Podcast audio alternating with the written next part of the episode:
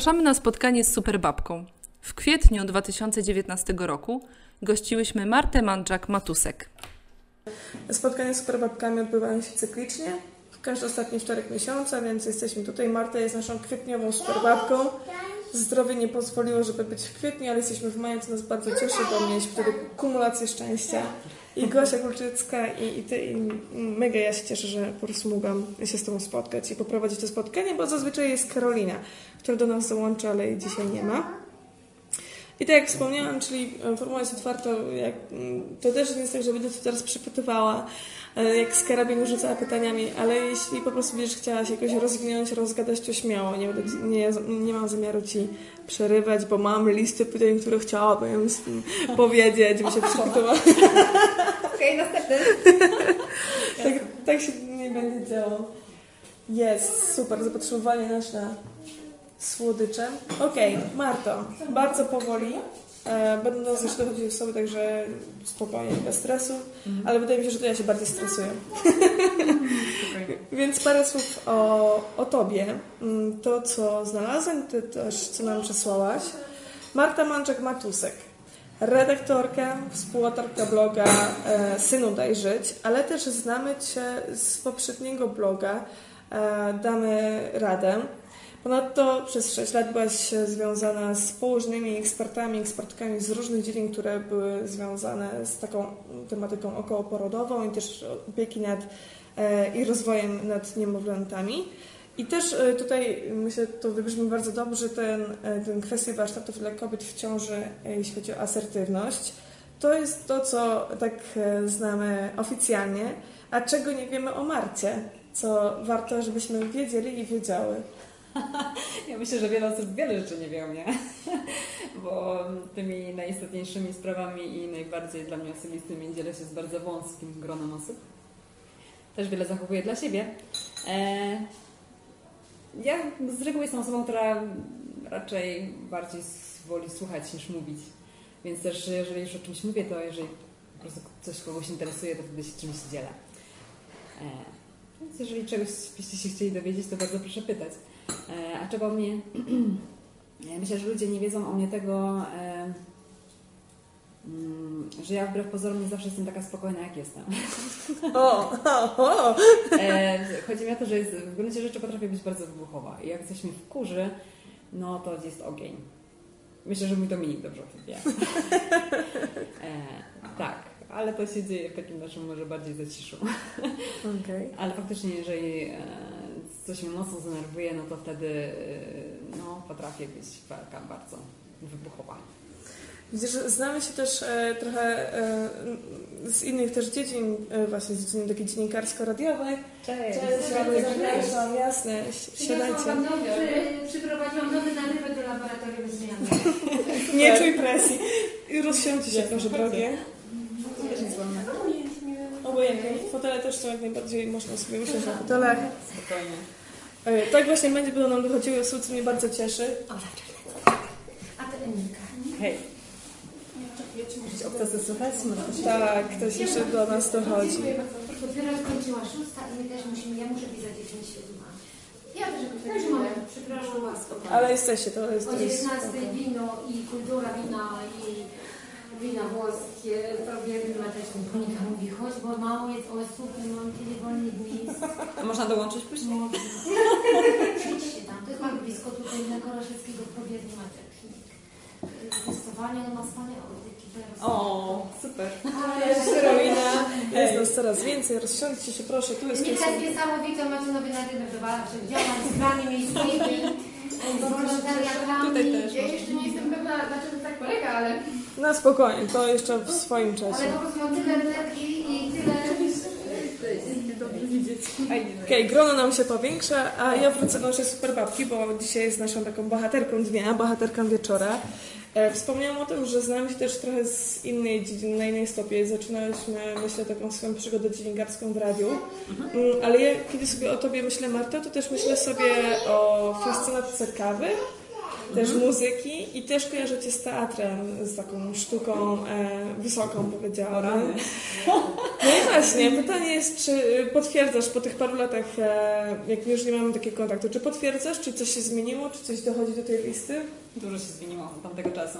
Ja niesamowicie dobrze wspominam ten czas, to wszystko, o czym mówisz. No, faktycznie znamy się z radiosygnałów. E, z, z teatrem kojarzysz mnie dlatego, że ja podczas studiów pracowałam w teatrze. No to był niesamowity czas. To był po prostu e, bardzo, bardzo dobrze wspominam tę pracę. Co prawda pracowałam w szatni teatralnej, ale po prostu jak dla mnie, jako dla studentki, tamta praca w tamtym okresie była po prostu rewelacyjna. E, no i też dzięki temu byłam na bieżąco z życiem kulturalnym Opola, teraz trochę się to zmieniło. Już tak e, aktywnie w nim nie uczestniczę, chociaż bardzo się staram. Ostatnio byłam na sztuce o 9 rano. Wow! Ale, ale w teatrze aktora? Tak. Jedyny teatr, który miał w repertuarze spektakl 9 w ogóle przed południem. Po prostu zrobiliśmy tak z mężem, że mm, posłaliśmy dziecko do żłobka, rano zrobiliśmy go do żłobka, a później poszliśmy do teatru. No, no niestety, po- popołudniami, wieczorami nie jest to zawsze możliwe. E, tak, ta muzyka też odeszła bardzo mm, trochę na dalszy plan. Mm, to wszystko, o czym wspominasz, działo się w okresie właśnie studiów, tak? Ja po studiach zaczęłam pracę e, w portalu dla kobiet ciąży i bardzo mocno wsiąknęłam w tą opiekę okołoporodową i prawdę mówiąc ona mnie tak pochłonęła na maksa, że faktycznie e, no, w jakiś sposób stało się to taką moją pasją nową, że dużo swojego wolnego czasu jakby poświęcałam na zgłębianie tych informacji. E, I myślę, że dużo osób, które poznały mnie już w tym późniejszym okresie, bardziej kojarzy mnie właśnie z tą tematyką. Mhm. E, No tak, ale to na pewno Cię też będę chciała dopytać mm, później, ale jak już zaczęłyśmy ten temat, powiedziałaś, że to jest taka, powiedziałaś, że to jest taka Twoja mm, największa pasja, jeśli dobrze zrozumiałam. Mm, Jakbyś miała wskazać jakąś jedną taką rzecz, która naprawdę Cię no, rozpala, jak sobie tylko myślisz o tej tematyce okołoporodowej i, i tych wszystkich kwestiach, to co by to było? O, prawa kobiet. Jeżeli chodzi o prawa kobiet w opiece okołoporodowej, tak? Jakby uświadamianie, że jest coś takiego jak standard opieki okołoporodowej, że tam są zawarte bardzo ważne informacje, które warto znać. No, to jest zdecydowanie to, na czym mi bardzo zależy, żeby wiele osób się o tym dowiedziało, tak? I przede wszystkim, żeby miały z tego korzystać i, mm, i świadomość, że w ogóle są pewne kwestie, których mogą się domagać, o które warto zabiegać, o których warto wiedzieć, żeby móc później właśnie o nie zawalczyć nawet czasami. Możesz dać przykład takiego prawa? Ja jestem osobą, która jeszcze ma to wszystko przed sobą, także mm, z ciekawością wysyłam nad za szczegółami. Nie wiem, czy są tutaj osoby, które za szczegółami chciałyby usłyszeć kwestie porodowe. Nie, no to ja mam e, w pracy e, dziewczyny, które e, jeszcze nie rodziły, które mm, ten okres ciąży mają przed sobą i na przykład e, niektóre z nich nie wiedziały, że można rodzić w innej pozycji niż pozycja leżąca, tak? I właśnie to jest między innymi zawarte w tym standardzie opieki okołoporodowej, że w, przez cały okres porodu masz prawo rodzić w dowolnej, wybranej przez siebie pozycji. Tak? I, I że możesz po prostu robić ze swoim ciałem to, co Ci się podoba. E, I to jest bardzo istotna informacja, tak? Bo jakby pozycja leżąca nie sprzyja dobremu przebiegowi porodu. Znaczy to jest bardzo indywidualna kwestia, tak? Ale po prostu chodzi o to, że te pozycje wertykalne o wiele e, lepiej wpływają na przebieg porodu i po prostu warto wiedzieć o tym, że ja nie muszę leżeć, tak? E, Że, że to nie jest takim e, że to nie powinno być takie powszechne, że wszystkie musimy rodzić w jednej pozycji, więc warto o tym wiedzieć. Tak samo jak warto wiedzieć, na przykład innym zapisem standardu jest to, że po porodzie, bezpośrednio po porodzie przysługuje nam dwugodzinny, minimum dwugodzinny kontakt bezpośredni z dzieckiem skóra do skóry, który też jest bardzo ważny z punktu widzenia karmienia, tej pierwszej więzi, flory bakteryjnej i tego typu różnych e, kwestii, tak? I, I po prostu warto o tym wiedzieć, tak? Warto gdzieś to mieć e, z tyłu głowy i, i e, starać się jakby mm, nie wiem, szukać takich szpitali, szukać takich miejsc, które respektują tak. To gdzie szukać informacji o, o, o tym, co nam przysługuje, gdzie sięgać, gdzie sprawdzać takie szpitale, bo czy każdy szpital może, może albo musi mieć na stronie napisane, że obowiązują go e, te standardy, gdzie szukać takich informacji? Wiesz, standard jest ogólnopolski, on obowiązuje we wszystkich placówkach, tak? E, I, i wszystkie placówki powinny go e, stosować. Bywa z tym bardzo różnie, ale gdzie szukać informacji? Ja bardzo zachęcam zawsze do tego, żeby na etapie ciąży albo jeszcze wcześniej znaleźć sobie dobrą położną. W Opolu jest naprawdę świetny dostęp do położnych. W ogóle naprawdę w skali, myślę, że nawet kraju może mamy po prostu tutaj tak komfortową sytuację, że mamy tutaj łatwy dostęp do naprawdę położnych, które mają świetną wiedzę, które są po prostu na wyciągnięcie ręki, tak? I warto z tego korzystać, bo naprawdę mam znajomych w różnych rejonach Polski, które gdzieś tam w mniejszych miejscowościach, no jest to dla nich nieco utrudnione, tak? Żeby znaleźć kogoś, kto faktycznie będzie tak wspierający z, z taką bogatą wiedzą. E, No i myślę, że to warto właśnie pierwszym e, e, takim pierwszym krokiem uderzyć do jakiejś takiej fajnej położnej, dowiedzieć się, wyszukać sobie kogoś, nie wiem, nawet popytać gdzieś tam swoich okolicach, tak, która położna jest tutaj dobra i do której można byłoby uderzyć. Ja myślę, że to jest bardzo wartościowe źródło wiedzy. To y, dobrze, że padło to słowo położna, bo czytałam mm, tekst Twój na e, Synu Daj Żyć o Mhm. numerze, który powinniśmy sobie zapisać e, w telefonie. Nazwałabym numer alarmowy i pierwszego kontaktu. E, właśnie położna, ale wydaje mi się, że jakby nie dla wszystkich jest jasne, czym zajmuje się położna i kim jest położna, bo e, no, nie moż, może nie dla wszystkich jest jasne, kim jest położna i czym się zajmuje położna. Czy mogłabyś w paru słowach wyjaśnić dla takich osób? Tak, to prawda, bo wiele osób w ogóle nie zdaje sobie sprawy z tego, że mm, kim jest położna, albo w ogóle mylą zawód położnej z, z pielęgniarką. E, Wiele osób jakby zaczyna myśleć o położnej dopiero e, w takiej sytuacji porodowej, a tymczasem e, naprawdę położna, bo w ogóle przede wszystkim zawód położnej jest samodzielnym zawodem medycznym. O, okej. E, Położna ma prawo do tego, aby samodzielnie prowadzić fizjologiczną ciążę, fizjologiczny poród, połóg, opiekować się. Tak? Czy fizjologiczny co to znaczy? Fizjologiczny to znaczy, że przebiegający zgodnie, e, bez żadnych zastrzeżeń, bez żadnych komplikacji, tak? Mhm. E, Tak samo no, położna ma prawo normalnie samodzielnie przyjmować poród, bez... Asystent jakiś lekarza. Tak, lekarz nie jest potrzebny w trakcie porodu, jeżeli przebiega on właśnie fizjologicznie zgodnie, bez żadnych komplikacji, tak? E, Ale też e, położna może opiekować się kobietą na każdym etapie jej życia, tak? To może być zarówno przed ciążą, e, jakby pomóc przygotować się do tej ciąży. Ja korzystałam z takiej pomocy, z takiego wsparcia położnej, położna, nie wiem, e, też jakby podpowiadała mi, jakie badania warto zrobić, ana- analizowała moje wyniki badań, tego typu kwestie.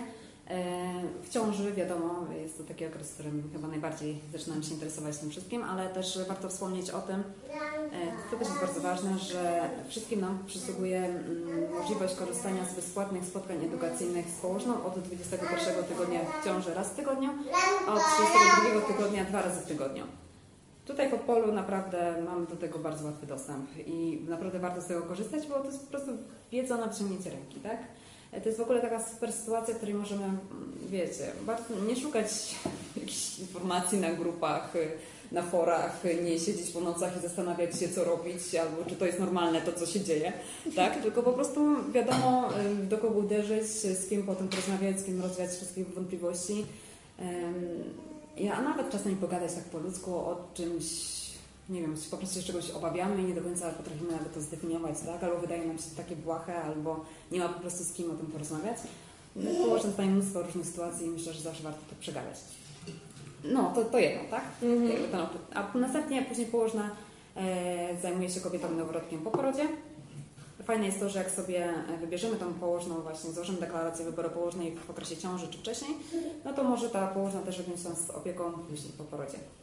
Ale też i w wielu różnych sytuacjach, tak? Bo położne i wspierają w karmieniu piersią i po operacjach ginekologicznych i w okresie menopauzy. Yy, Też robią cytologię, więc yy, jeżeli mają do tego odpowiednie tak jeszcze tam szkolenia ukończone, więc yy, prowadzą ciąży też. Nie zawsze trzeba prowadzić ciążę u lekarza, ginekologa.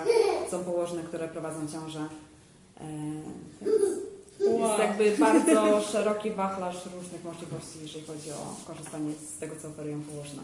No to dla mnie jest zupełnie nowy świat, bo um, tak jak wspomniałam, ja jest są przed ciążą, przed tymi wszystkimi tematami, ale mam koleżanki, które już są e, matkami i e, słowo położna bardzo, bardzo rzadko pada w naszych rozmowach. W ogóle ktoś bierze pod uwagę um, położna, więc wow, zebrała teraz w ogóle, wydaje mi się, pełny obrazek tego, kim jest i czym robię, za co dziękuję. I myślę, że nie tylko ja. Mm, Mówiłam o tym, że mm, przeczytałam o położnej, o tym, że jej numer warto mieć. Zapraszamy. Dostawa jest energe- y, energii. E, na Twoim blogu, e, gdzie jesteś współautorką Synu Dojrzeć e, i teraz przy, przeskoczę w tryb e, blogerski. Ale zawsze możemy wrócić do każdego innego wątku, jaki tutaj zostanie zaproponowany, czy przez panie, które tutaj są z nami, e, dziewczyny i dziewczynki. Mamy też Lucję. Niezwykle aktywną, co mnie bardzo cieszy. E, z jakiej potrzeby powstał blog Synu Dojrzeć? Z jakiej potrzeby, nie wiem. E, To było tak, w ogóle ja prowadzę tego bloga z moją koleżanką, z Agatą Pochalską. Agata, pozdrawiam. Agata e, i ja pracowałyśmy przez, oj, chyba przez ponad 4 lata właśnie w tym portalu dla kobiet. Więc jakby obie siedziałyśmy w tej jednej tematyce i jakby miałyśmy tam swoje różne przemyślenia związane z, z tym obszarem. E, I też w pewnym momencie pomyślałyśmy sobie, e, że fajnie byłoby mieć jakieś takie swoje miejsce, tak? gdzie mogłybyśmy sobie opisywać różne takie e, rzeczy, które nas interesują, ale też tak złożyło, że my w jednym roku urodziłyśmy syna. Agata urodziła swojego syna. Agata pierwsza zaszła w ciąży, urodziła syna w styczniu, a ja we wrześniu, więc chłopaki są z jednego roku. E, I mnie dość, że razem, e, najpierw razem studiowałyśmy, później razem pracowałyśmy. E, No teraz tak się złożyło, że obie zostałyśmy mamami w podobnym czasie. No i pomyślałyśmy sobie, że a żeby do tego wszystkiego jeszcze utrzymać jakby takie nasze zainteresowanie tą tematyką mm, rodzicielską, kooperatorową, mm, no to stwierdziliśmy, że a, synu dojrzeć, czemu by nie? Mhm, ale mm, różnica między Waszym blogiem a innymi blogami parentingowymi e, jest taka, że jest tam mnóstwo fajnych informacji, też pomieszanych z Waszym doświadczeniem i z Waszymi obserwacjami. A znowu gdzieś, gdzie przyglądałam te inne blogi parentingowe, to jest w stylu mój synek nauczył się chodzić, Wasia robi pierwsze kroki, już nie muszę mu zmieniać pampersa i jakby ta jakby perspektywa inna jest na tych blogach, a u Was jest jeszcze to pomiksowane z tymi, e, z tymi informacjami, które po prostu można wyciągnąć dla siebie i jakimiś takimi lekcjami. Że tych blogów rodzicielskich, parentingowych, tak zwanych, wiele osób nie, nie znosi tego słowa, jest mnóstwo i, i myślę, że każdy może znaleźć sobie coś dla siebie, tak? Bo faktycznie są takie, gdzie kobiety się koncentrują na tym, co już potrafią ich dzieci i opisują jakby te e, ich historie z nimi związane, związane. I to też jest bardzo poczytne, tak? Ludzie- to lubią, lubią czytać o takich rzeczach. Albo odnoszą to też do swoich dzieci, porównują, tak, sprawdzają różne rzeczy. No nie, my z Agatą bardziej się skupiamy na sobie, ale też mam taki do tego stosunek, powiedziałabym, dosyć luźny. Staramy się, żeby to było jednak trochę z dystansem. Mhm. A kiedy mówisz, że staramy się bardziej na sobie, czy to jest e, taka kwestia typu biorę pod lupę też komfort matki, osoby, która właśnie urodziła albo właśnie uczy się jak być matką, czy to jest kwestia bardziej jakichś takich prywatnych doświadczeń? Wiesz, to różnie, to tak chyba na przemian trochę jest. Bo też y, hmm, czasem poruszamy jakieś tam kwestie, które mogłyby być bardziej ogólne, y, a czasami po prostu wkładamy to jakieś tam swoje doświadczenie. To jest takie bardzo przykładane. Wspominam o tym, bo przeczytałam też e, tekst, ale nie pamiętam już tytułu, o tym, e, chyba dam jedną złotą radę, też twój, e, właśnie, żeby mm, matki też e, zwróciły uwagę na siebie. Taki, ja to odczytałam w formie takiego BHP.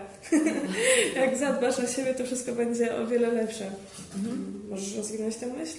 Tak, tam to był tekst y, Mam dla Ciebie tylko jedną radę, Tak. tak? I taki napisany trochę w formie takiego listu, e, który też tam wspominam, że trochę też piszę go dla siebie, żeby sobie przypominać stale. Bo to też tak trochę jest, nie? Że tak pewne rzeczy robi się też z myślą o sami sobie, żeby gdzieś tam sobie utrwalać i przypominać. E, I faktycznie ja jakby się bardzo koncentruję też na te nowe, abyśmy zadbały o siebie, nie? No, żebyśmy pamiętały też o sobie, żebyśmy faktycznie, no, no, nie wiem, ja mam dopiero jedno dziecko, tak? Jestem mamą od zaledwie półtora roku, więc jakby też nie, nie chcę się, wiecie, wpadać w jakieś ramy eksperta, w ogóle jestem do tego bardzo daleko. E, Ale myślę sobie, że też e, jakby widzę to po sobie, że bardzo ważne jest to, żebyśmy po prostu dbało o siebie, że o wykończenie, o zmęczenie jest bardzo łatwo. E, I na fali tego zmęczenia e, bardzo rośnie frustracja. Tak przynajmniej u mnie. I od tej frustracji bardzo prosto do złości, do denerwowania się na to dziecko, na cały świat, do kłótni z mężem i ogólnie narasta takie wow, e, wielkie ciemne chmury pojawiają się w życiu, tak? I to jest kwestia tego, żeby też zadbać trochę o siebie, tak? Pamiętać trochę o sobie, nie? Żeby może odpuścić niektóre rzeczy. Przynajmniej dla mnie jest to bardzo ważne, tak? Że jak czuję, że faktycznie, o Jezu, no już y, któraś noc z rzędu nieprzespana, że już y, no, nie dzieje się dobrze, tak? To ja mówię, no nie wiem, okej, ja potrzebuję wyjść gdzieś sama na dwie godziny, no bo po prostu zwariuję. bo nie będzie dobrze. Ja potrzebuję po prostu zadbać o siebie, o swoje potrzeby, tak?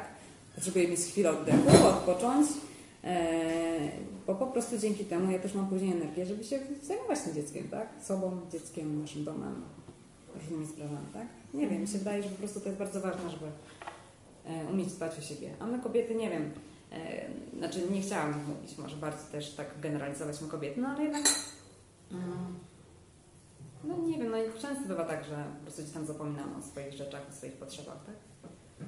To jest bardzo indywidualne, wiadomo, to zależy od tego, na ile mamy wsparcia gdzieś tam z zewnątrz, tak, y, kto nas może obciążyć albo zająć się tym maleństwem na chwilę, ale, ale może czasem wiecie, nie, te gary jak poleżą w zlewie, jak coś klei się ta podłoga, jak chodzisz po nim boso, no trudno, no. Jak jeden wieczór się jeszcze po kolei, to nic się nie stanie. Można ubrać kapcie. Można ubrać kapcie, no właśnie. No, więc wiecie, no. dla mnie to jest bardzo ważne, nie? żeby właśnie dbać o siebie. Mhm. No ale to jest taka, teraz jak ja Ciebie słucham, taka e, rada, która e, nie tylko dotyczy matek Jasne, e, i uniwersalna, rodziców, tylko bardzo uniwersalna. Ja tak właśnie e, też widzę po sobie, że kiedyś e, miałam takie sytuacje, że w tym okresie właśnie co wspomniałaś na początku, tak, że była kawa, muzyka, teatr i w ogóle radio i wiele się działo i ja to, to był taki bardzo intensywny czas i pamiętam, że ja wtedy mówiłam, że o Jezu, dzisiaj spałam 4 godziny i wypiłam 5 kaw i że o Jezu, w tamtym okresie postrzegałam to, że to było takie fajne. Tak sobie dzisiaj myślę, e, e, to wcale nie było fajne. I że e, no nie wiem, dzisiaj to bardziej postrzegam w kategoriach, że nie dbałam o siebie, tak? Nie dbałam o siebie, o swoje zdrowie. No, Trzeba było się wyspać na zapas. tak, no, że jakby teraz staram się unikać tych sytuacji. Myślę sobie, że chwalenie się tym, jak bardzo jestem niewyspana i ile nie spałam, wcale nie jest fajne. Ale widzisz, tutaj to bardzo koresponduje ze mną, bo Mhm. pamiętam, że też faktycznie był taki moment w moim życiu, też właśnie przypadający na studia, kiedy to takie chwalenie się typu Boże, miałam tylko czas zjeść e, zupkę chińską zalaną wrzątkiem, albo kolega, który mówił, że nie zjadł dzisiaj nic, bo jest tylko na, e, nie wiem, cukrze, łyżeczce cukru, bo coś tam. To było takie rósł podziw dla tej osoby w Wow. oczach, wow, heros i heros. trzecią dobę. To faktycznie mam dzisiaj podobnie, że to było strasznie głupie, ale chyba tak działa po prostu studencki organizm, że Nie, no, wtedy było super, nie powiem, no ale dzisiaj myślę, że jednak nie, nie, że chyba jednak trzeba trochę dbać o siebie.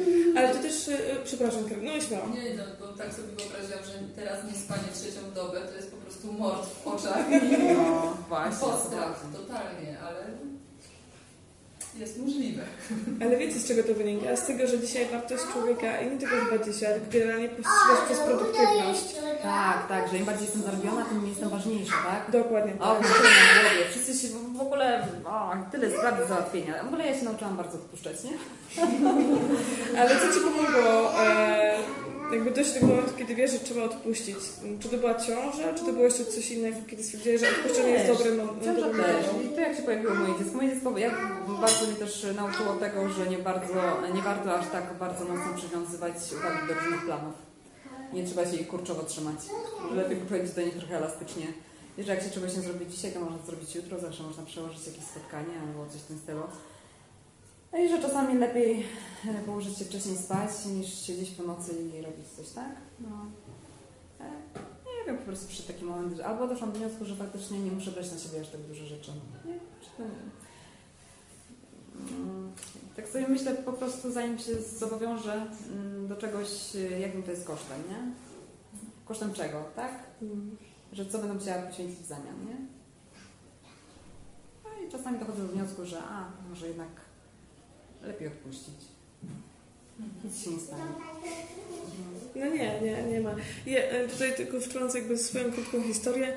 Mm, Był taki moment w moim życiu bardzo intensywny e, i to był taki też moment, kiedy bardzo dużo rzeczy wydawało mi się, że zależy ode mnie i wtedy musiałam, wyjechałam na szkolenie dziesięciodniowe pod Konstancin, e, do Konstancina pod Warszawą.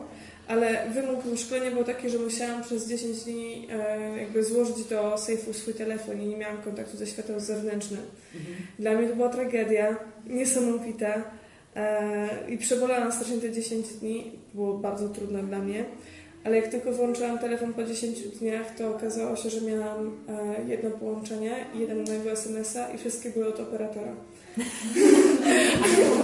Było? Kiedy to było? To było właśnie gdzieś za czasy studenckie, nie wiem, czy 2011 czy 2012. Właśnie, bo ja mam takie doświadczenie, że byłam kiedyś też na takim mm, wyjeździe, tam na rekolekcjach takich pięciodniowych w ciszy, y, gdzie faktycznie musiałam też oddać telefon y, i w ogóle nie, nie mówiliśmy nic, nie? To było pięć dni milczenia. Jezusie. Y, Ja wspominam to fantastycznie. Po prostu to było w Zakopanem, to po prostu w pięknych okolicznościach przyrody, w ogóle wiecie, cisza. Ja tam chcę jechać. Tak, to było piękne, naprawdę to było fantastyczne doświadczenie. Ale tak sobie myślę, to było na studiach, no, kupę lat temu. E, telefony, smartfony i Facebook jeszcze tak nie hulały jak teraz. Ja nie, myślę sobie, że ja w tamtym, w tamtym okresie nie byłam tak uzależniona od tego wszystkiego, nie? Nie, nie, nie miałam potrzeby sięgania co chwilę do telefonu, zaglądania, sprawdzania różnych wiadomości.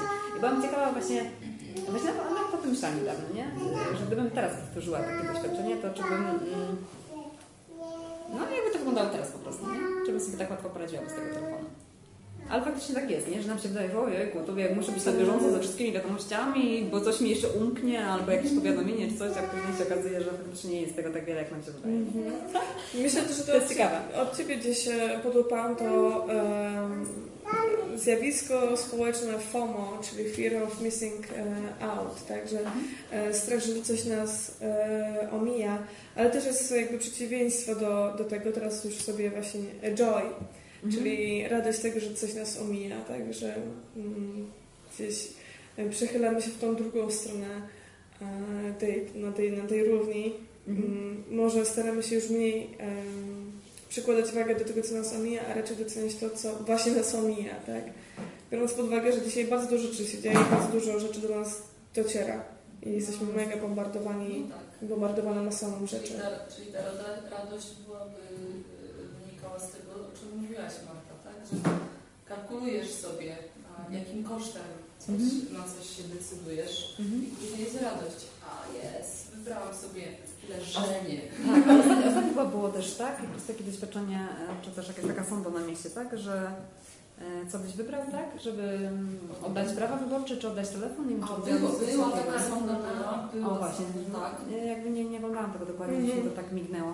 Mnóstwo osób tak za, w pierwszym odruchu oddaj telefon, a potem Tak. dopiero po jakimś głębszym zastanowieniu, rozmowie, no dobra, no. Może jednak zabierz telefon, daj prawa. O, czyli jeśli dobrze rozumiem, bo to mnie ominęło. Czy dobrze rozumiem, że po prostu większość osób była skłonna dać prawa wyborcze w pierwszej kolejności niż Znaczy, telefon, w pierwszym tak? takim odruchu, Do- do pierwszym odruchu. odruchu, zwłaszcza, że to była bardzo, ten, z moim, e, moim zdaniem, była bardzo tendencyjna e, sonda, bo wydaje mi się, że była prowadzona tylko wśród młodych, bardzo młodych ludzi, takich nastolatków, Właśnie ja jej nie obejrzałam, przyznam szczerze, po prostu temat mi gdzieś śmigał, nie? No, No, jak to zwykle, wyświetlił mi się na chwilę, a jak chciałam do tego kliknąć, to już gdzieś tam poszło dalej i zapomniałam. tak, no. Eee, no, ale Tak, więc raczej studenci, nastolatkowie, nastolatki, studentki, w każdym razie tak, tak, e, tak zauważyłam, że takie młode osoby e, i to też był zastosowany ten e, no, chwyt marketingowy, że czy mogę zobaczyć Twój telefon, najpierw ta osoba e, no, oddawała telefon, dziennikarz trzymał sobie ten telefon, no i teraz Ci go zabiorę, więc to już No taki odruch, więc taki jakby trochę naturalny ten odruch. Tak. To, co jest mi bliższe, ta koszula bliższa ciału, no to Mm. jest. A potem dopiero po chwili refleksji prawa wyborcze. Wow. Okej. Radość, że coś nas omija i smutek, e, albo strach, e, lęk przed tym, że nas coś omija. Tak. Mm, Ale wspomniałaś o tym, że mm, pięć dni bez dostępu do świata zewnętrznego, ale też bez mówienia. Mm, I też, co prawda na początku wspomniałeś, że jest- jesteś osobą, która bardziej słucha niż mówi, ale co było w tym dla Ciebie mm, takiego najfajniejszego właśnie w tym niemówieniu? Czego to od Ciebie wymagało, albo co Ci dało po prostu te pięć dni nie, w niemówieniu? Wiesz, to jest coś takiego, że jak przestajesz mówić, to tak jesteś bardziej... Więcej dostrzegasz, nie? Po prostu tego, co się dzieje wokół, jesteś bardziej wyczulony, okazuje się, że potrafisz się świetnie dogadać z kimś naprzeciwko siedzącym, tak? Przy śniadaniu. E, chociaż ze sobą nie rozmawiacie, jakaś taka życzliwość ogólnie wzrasta.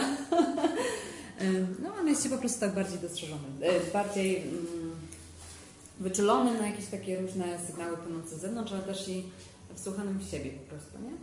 Mhm. Jest taki, jest taki obszar do tego, aby, aby się wsłuchać w siebie. Ktoś ma podobne doświadczenia? Z takich rzeczy? Z milczeniem nie. Ja byłam też na rekolekcjach, w których musiałam oddać telefon w momencie, w którym byłam koordynatorem dużego projektu i faktycznie dużo ode mnie zależało, ale na weekend gdzieś tam postanowiłam, że trudno, najwyżej się projekt zawali, odbuduję go od poniedziałku. Mhm. Przez pierwsze pół dnia miałam reakcję fantomową. Wibrowała mi kieszeń, która nie miała telefonu. Byłam tak przyzwyczajona, że do mnie dzwonią, że mam maile, że cały czas muszę być aktywna, że przez pierwsze pół dnia chodziłam i sprawdzałam kieszeń, a ona była pusta.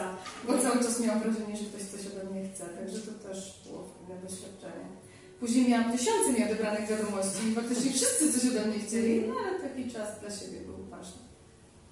Mm, Ja nie miałam takiego doświadczenia, ale mam takie zalecenia od lekarza.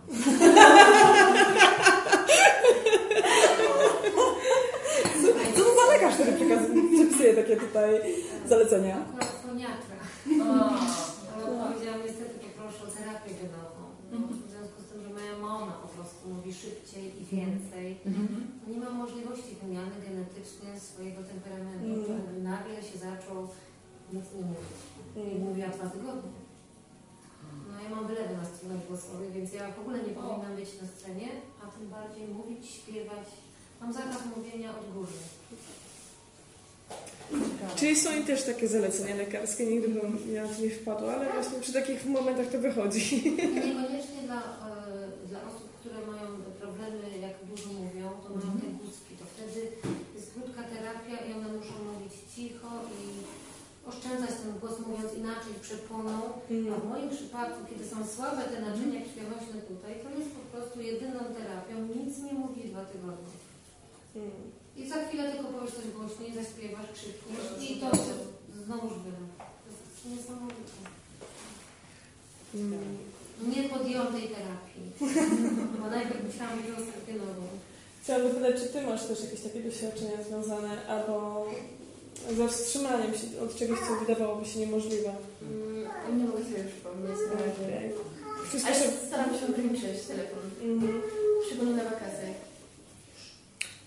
Tego powinnam się nauczyć, ale właśnie ja sobie też tłumaczę, że to jest moja praca, ja muszę być pod telefonem. No. I mam taką wymówkę, ale e, no wymówkę wymówkami. Już jedno doświadczenie mam, że niekoniecznie muszę być na tym, przy tym telefonie. Nie muszę być online cały, cały czas, ale tego się uczę. Um, uczę się poprzez też e, tworzenie swoich własnych treści. I chciałam Ciebie dopytać też już jeszcze w roli blogerki, mm, co Ciebie nauczyło prowadzenie i pisanie bloga, a wcześniej jeszcze innego bloga? Czy coś w ogóle Cię nauczyło? Albo co, tak. Nie, na pewno mnie nauczyło. Przede wszystkim jak zawsze, jak zanim powstanie jakiś tekst, to też wiele się można czytać. Zanim się napisze, dużo też się można czytać. I jakby konfrontuję wtedy swoje zdanie z, z innymi zdaniami i z innym podejściem do tematu. E, zaglądam też na ciekawe miejsca, więc to też jest bardzo takie wartościowe, nie? Mhm. To na pewno. E, No i dla mnie jest ważne to, że właśnie prowadząc tego bloga e, jakby mm, no nie wchodzę sobie biegu tych różnych e, jakby tematów, które są na topie, tak? W tej branży Tak. parentingowej Tak. czy, czy opiece gołoporodowej, że jakby gdzieś na bieżąco staram się śledzić, też jest istotne, tak? Mhm. Wspomniałaś o mm, tematyce praw kobiet, jeśli chodzi o takie tematy, które będzie w tej pasji kołoporodowej e, najbardziej Ci gdzieś tam rozpalają Twoją wyobraźnię, Twoje chęci do walki czy do zmiany czegoś. Mm, Ale czy właśnie jeszcze podczas tworzenia, czy w trakcie pisania, tworzenia swojego bloga są jeszcze takie inne tematy, które są dla Ciebie niezwykle ważne, które najczęściej najchętniej się ich podejmujesz? Hmm, myślę, że drugim takim tematem jest na przykład karmienie, tak? Jakby ja mam dużo fajnych doświadczeń związanych z karmieniem piersią i też bardzo lubię o nim mówić. O tym, gdzie można szukać pomocy, tak? E, Co może być dla nas wsparciem. No, by się dzielić takimi informacjami. Albo też bardziej z przekąsem, że jest to bardzo wygodne dla leniwych i skąpych. gdzieś tam staram się e, jakby przemycać i zachęcać do tego, że, że warto to zawalczyć. też ze względu na takie właśnie właściwości jak wygoda. Co masz na myśli mówiąc dla, le- dla leniwych i skąpych? Ja znam, wychodzę z roli osoby, która nie ma żadnego pojęcia na ten temat. Mhm. I ty, jak ty powiedziałaś, tak spomyślałam idealny tytuł. Co się za nim kryje? No nie no, dla mnie... Butelki nie trzeba wyparzać. No tak, myślę, po prostu to to jest podstawa. Nie wiem, właśnie, mm, no, jak ktoś się mnie pyta, dlaczego karmię, to zawsze mówię, że to jest po prostu mega wygodne, tak? Dla mnie to jest samo, dla mnie w ogóle to jest jedna z najfajniejszych rzeczy, jaka mnie spotkała w macierzyństwie, a po drugie, no to jest po prostu no, mega wygodne. Raz, że e, nie muszę się niczym przejmować, w każdej chwili mogę nakarmić dziecko, ono w każdej chwili ma zaspokojone swoje potrzeby, swój głód, swoją bliskość, potrzeby bycia blisko mnie. To jest najlepszy sposób na to, aby w ogóle uspokoić dziecko. Wiecie, bo jak pojawia się dziecko w przestrzeni publicznej na przykład i zaczyna płakać, no to ludzie zaczynają denerwować, bo, bo zaczyna się robić głośno, tak? No to nie, ja nie wiem, ja nie znam lepszej, szybszej metody niż właśnie nakarmienie go e, piersią. To po prostu działa, tak? E, No i wiecie, no to jest taka bezpieczna sytuacja, bo wiem, że moje dziecko nie umrze z głodu, gdziekolwiek bym się nie znalazła, tak? E, To raz. A dwa, no właśnie, tego typu sytuacje, tak? Nie muszę się martwić butelkami, pokarmem, różnymi tego typu rzeczami, tak? No, więc dla leniwych. I skąpych, bo nic nie kosztuje. Tak, nic nie kosztuje. Dokładnie. Czasami wymaga dużo cierpliwości i samozaparcia. Na początku. Na początku. Na początku, tak. Na początku właśnie to mnie urzekło, jak no, powiedziałaś, że warto o to zawalczyć na początku, bo to, Tak, ale ja to też... bywa faktycznie walka i z otoczeniem, i z samą sobą, i trochę, z, znaczy może nie tyle z dzieckiem, ale z różnymi jakimiś rzeczami, które się ma. Ja myślę, że warto zadbać o dwa aspekty. E, o wiedzę Tak. i o wsparcie. I warto to zadbać dużo wcześniej jeszcze na etapie gdzieś tam ciąży na przykład, nie? mówią, że ach, zaufaj. A, w życiu. Wiesz, no zaufanie naturze też jest ważne, tak? Tylko, no właśnie, tylko, że warto to mm, jeszcze podeprzeć jakby... e, Pod warunkiem, że ta, tak, pod warunkiem, że ta intuicja to jest, masz tak ją wyćwiczoną, że faktycznie jej słuchasz, nie? Wiesz, co się dzieje z tobą. To jest wiele, ale, ale nie Ciało wystarczająco, w nie? no. Nie, bardzo ważna jest wiedza na przykład, y, taka faktycznie jakby bieżąca, aktualna, y, związana Dlaczego z... nie możemy? No, Nie, no zaufajmy im jak najbardziej, tylko... Jeśli ufasz instynkt, znaczy mi chodziło bardziej o to, znaczy ja przypominam siebie, jak, jak e, moje pierwsze karmienia z córą, e, no to ja nie byłam w stanie wysłuchać swojej intuicji, bo przez miliony lat ich jej nie, nie słuchałam. Mhm. Także jak nagle mogę zacząć słuchać jej, mojej No ale do tego dochodzą też hormony, dochodzi No to, że tak. dziecko płacze, że jest nerwowe, że wszyscy wokół mówią, że ono na pewno jest głodne i daj mu tą butelkę, bo ono jest głodne, I tak? się nic nie stanie. E, I no, i no po prostu I tak mi się tak, wydaje, że to jest bardziej presja całego otoczenia i ta taka pseudointuicja, czyli dobre rady cioci Kloci wyrządzają więcej szkody, a gdyby każda z tych mam się doedukowała i wiedziała, że to jest normalne, że dziecko płacze, że to jest normalne, że ono je mało, że to jest Tak, normalne, że ono nie- może wypluwać to jedzenie. I w takich sytuacjach, przepraszam, przydaje się właśnie ten numer telefonu, o którym wspomniałyśmy dużo wcześniej, tak? Tak. Do położnej. Czyli do położnej. E, no tak, nie, z- z- Albo, według warto, albo na przykład warto mieć jedną, jedyną pozycję, Mhm. to to Neli Gugulskiej pod tytułem Warto karmić piersią. To Świetna jest. maleńka, maleńki podręcznik wystarczający od A do Z. Tak, to jest w ogóle jedna z, z osób, która jest zdecydowanie są Ja dzięki tej książce przetrwałam całe moje... Tak, tylko na przykład widzisz, e, bo to jest, na przykład miałam takie swoje doświadczenie, że jakby miałam dużo informacji wcześniej na, na etapie ciąży, e, książek o karmieniu przeczytanych i tak dalej, ale też spotkałam się z jakąś trudnością, tak? Z jakby z bolesnością na początku związaną z karmieniem i tak dalej.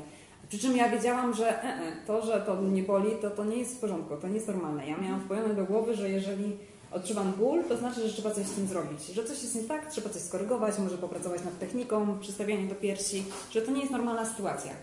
E, tak? E, I że to nie jest tak, że o, trzeba to przetrwać i w ogóle.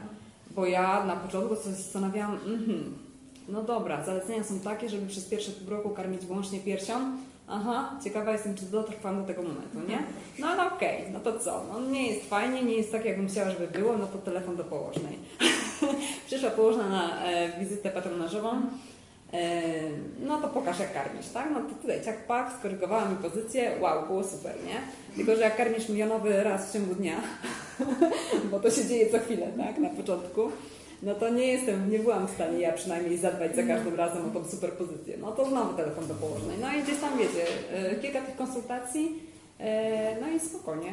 Jakby mm, nauczyłam się tego. Ja się nauczyłam, moje dziecko się nauczyło i, i, e, i fajnie, tylko że ja tak sobie myślę, że raz, że miałam te informacje, które miałam e, i one mi dały duże takie wsparcie, że ja wiedziałam, że robi dobrze i że no, że po Ja prostu na przykład y, z praktyki później miałam coś takiego, że tego nigdy nie wyczytałam, a to mi bardzo mm, pomagało się w ogóle wyspać. I tego nie przeczytacie i nawet nie wiem, czy do końca jest to dobra rada. A zobaczcie, zawsze karmić, z- albo to wszystkie mamy w intuicji, czy gdzieś wyczytane, ale ja jak odkryłam, że mogę karmić z skórnego cycka, leżąc z dzieckiem na tym samym łóżku, to nagle... Wow. Wow. Nagle od tego, Jezu, od dla mnie to- a, to- to, to- I wracamy do tematu karmienia piersiami zaleniwych i wygodnych. Nie, no po prostu dla mnie po prostu karmienie w nocy, gdzie ja biorę to swoje dziecko, tak. No teraz to już tak nie zdarza, bo Olek już jest półtora rocznym dzieckiem ponad, nie? Więc, ale jakby malutki taki, jakby w środku nocy nie musiałam do niego wstawać, tylko brałam go do nas do łóżka i po prostu przystawiałam go do piersi i spaliśmy dalej. To dla mnie to było wow, hiper wygoda w Ja, ogóle. e, ja właśnie nie chciałam nigdy, bo wyczytałaś, że muszą, nie możesz, bo pomożesz ugnieść, zapalenie piersi może być, że dziecko może się udławić, głową jak dasz. mu. Ale jednak zaeksperymentowałam i to zaprocentowało, że później Nie działało. już, bardzo dobrze działa i nic, nic nie, nie trzeba się martwić i da radę kręgosłup wtedy odpoczywa i to dziecko wystarczy po prostu przenosić. Same dziecko. Ale właśnie to jest tak, że czyli ta wiedza to jest, e, no, jest ważna moim zdaniem i fajnie jest warto poświęcić moim zdaniem na etapie ciąży czas na to, żeby się po prostu dowiedzieć jak to działa, jaka jest fizjologia ja karmienia, duże o co tym chodzi. Bo mitów na temat karmienia jest mnóstwo i one nadal mają się świetnie i, i bardzo wiele osób je powiela. I tu jest druga ważna sprawa, po prostu wsparcie, tak? Wsparcie otoczenia jest mega ważne. Ja miałam to szczęście i w ogóle jestem za to mega wdzięczna, że po prostu u nas nikt się do niczego nie wtrąca, tak? Nasza rodzina, nasze otoczenie po prostu nie udzielają nam żadnych super dobrych rad. E, Taka ich milcząca obecność jest ogromnym wsparciem, naprawdę, to jest mega, że po prostu ja nie słyszę żadnych uwag, jakichś takich sugestii, że może coś Masz tam też, inaczej. masz ten komfort. Ogromny to jest komfort, to jest fantastyczne. Dlatego, że nie wiem jak to jest, ale ja już mam duże dziewczyny, mają 18 lat i Mhm. do dzisiaj brzmią mi w uszach. Nie kołysz go, nie kołysz No. jej, bo Tak. po co? Tak. Niech ona się tam Nie wytłaczy. ręce. Nawet nie mówić dobry cioci, ale koleżanki trochę Tak. starsze. I do dziś nie wiem dlaczego one są takie wyniszczające, że one ci się tak w tym, te dobre No. rady jakoś tak negatywnie bardzo napisały, że ja je po 18 latach ciągle pamiętam. No tak jest. Przy tysiącach różnych spraw, to dokładnie pamiętam tą sytuację. I wiesz, i to, się, to by się zdawało, że to są takie, a takie mimochodem rzucone hasło, nie? A jak ono potrafi długo siedzieć w głowie, tak? No właśnie, To jest niesamowite. Ale tak samo... Mm, mm, miałam jakąś myśl. Ale czy to jest tak, że ty... Mleku, przepraszam. E, Aha, bo właśnie chciałam powiedzieć. Ja tak sobie myślę, że ja też tak chcę to wierzyć, że wiele osób, które udziela takich różnych e, rad, e, ma z reguły dobre intencje. Na przykład. Bo wiele radek, które usłyszało po prostu od Tak. swoich najbliższych. No. Na przykład. Tylko- No to jest dalej, wracamy do kwestii braku edukacji i braku jakiegoś takiego merytorycznego wsparcia. E, To, że naszym babciom mówiono, że maczanie smoczka w spirytusie to jest dobry sposób, żeby dziecko spało, no niekoniecznie jest dla dziecka dobre. My już teraz o tym wiemy, ale 50 lat temu nie wiedzieli. Uważam, że to jest tak? okej, no jasne. Także no, to wszystkie i takie rzeczy... makrówki, nie? Tak, wszystkie takie rzeczy po prostu wymagają weryfikacji takiego zdrowego rozsądku, bo w internecie też możemy wyczytać cuda. No, dlatego, dlatego, dlatego Na tak przykład tam fajnie jest mieć na ten numer do położnej, ale tak? bardzo poważnych, jak Wiecie, ale to nie musi być położna, to musi być ktokolwiek inny, tak? Ale ktoś, kogo wiemy, że ym, on ma wiedzę, on jest na bieżąco z tymi informacjami i on fakty, i ta osoba jest faktycznie dla mnie wsparciem, że ja dostanę od niej konkretne wsparcie, a nie, a nie jego brak. To jednym z takich bardzo fatalnych mitów, które pokutują wśród właśnie z tej starej szkoły, niedoedukowanej, jest to, że jak e, mama zachoruje, to trzeba odstawić dziecko od piersi i podawać mu butelkę, mieszankę. mieszankę. No to tak, to prawda. To Jest tam jeszcze zawsze. bardzo szkodliwe, przede wszystkim w trakcie, jak zachoruje na przykład na zapalenie piersi, to się często zdarza. Że To- ściągać pokarm i go przygotowywać, żeby bakterie zabić. No wiadomo. To jest niemożliwe, jak ja to wszystko słyszałam i poszłam faktycznie też do lekarza Jak ma Pani absolutnie proszę nie tak, to od, bo od lekarki, nawet nie od koleżanki, tylko takie były kiedyś w 2000 roku na wycenie. Zapalenie piersi natychmiast odstawić i mleko przygotować. I ściągać i gotować. A nie było tak dawno temu. To dopytałam Cię Marto o to wsparcie. Mm, Przed chwilą tym powiedziałaś, że miałaś to nie komfort. Czy to ciągle jest? E, powiedz mi, czy to było tak, że Ty po prostu postawiłaś jasną granicę, że nie życzysz sobie na przykład takich rad na samym początku, czy to jest po prostu, masz takie życzliwe osoby w swoim otoczeniu i nie potrzebowały tego komunikatu? Wiesz co, ja myślę, że mam po prostu takie życzliwe osoby z Mhm. otoczenia. Ja, mnie bardzo interesuje temat asertywności w ciąży, ale tak sobie szłam i myślałam, że moje otoczenie nie daje mi zbyt wiele okazji do tego, żeby ją ćwiczyć. Czekaj, aż syn dorośnie. Podrośnie. Tak, właśnie, na szczęście to jest tak, że, że tego okazji będzie przybywać na pewno. No. E, No, ja nie wiem, faktycznie mamy bardzo życzliwe. Ja i mąż Dominik mamy bardzo życzliwe otoczenie, bardzo wspierających ludzi w ogóle. Wow. No, niesamowite osoby. My w pewnym momencie nawet usiedliśmy sobie, jak sobie myślimy, gdzieś tam kolejna sprawa się udała, gdzieś tam pozytywnie się do nas rozstrzygnęła i sobie myślimy, Jezus Maria, to jest chyba niemożliwe, nie? Że chyba gdzieś w naszym otoczeniu jest ktoś, o kim nie wiemy, kto po prostu gdzieś tam potajemnie za naszymi plecami załatwia nam jakieś sprawy. Bo to jest niemożliwe, żeby po prostu te rzeczy niektóre w naszym życiu szły tak pomyślnie, nie? No więc my mamy po prostu takie szczęście zrobić. A co z osobami, które nie mają takiego szczęścia? E, I tutaj nawiązuję do warsztatu właśnie o asertywności dla kobiet w ciąży, które prowadzisz. E, Przeczytałam pod, pod relacją z takich jednych warsztatów komentarz, nie wiem czy uczestniczki, ale pewnej kobiety, która napisała e, takie potrzebne, z wykrzyknikami, że te warsztaty naprawdę powinny być częściej, więcej dla wszystkich. E, Mogłabyś więcej powiedzieć o warsztatach? Tutaj mamy jedną z uczestniczek mojego warsztatu. Tak, ja w ciąży niestety nie mogłam być na warsztatach, ale jak urodziłam i była powtórka, e, to się na te warsztaty wybrałam.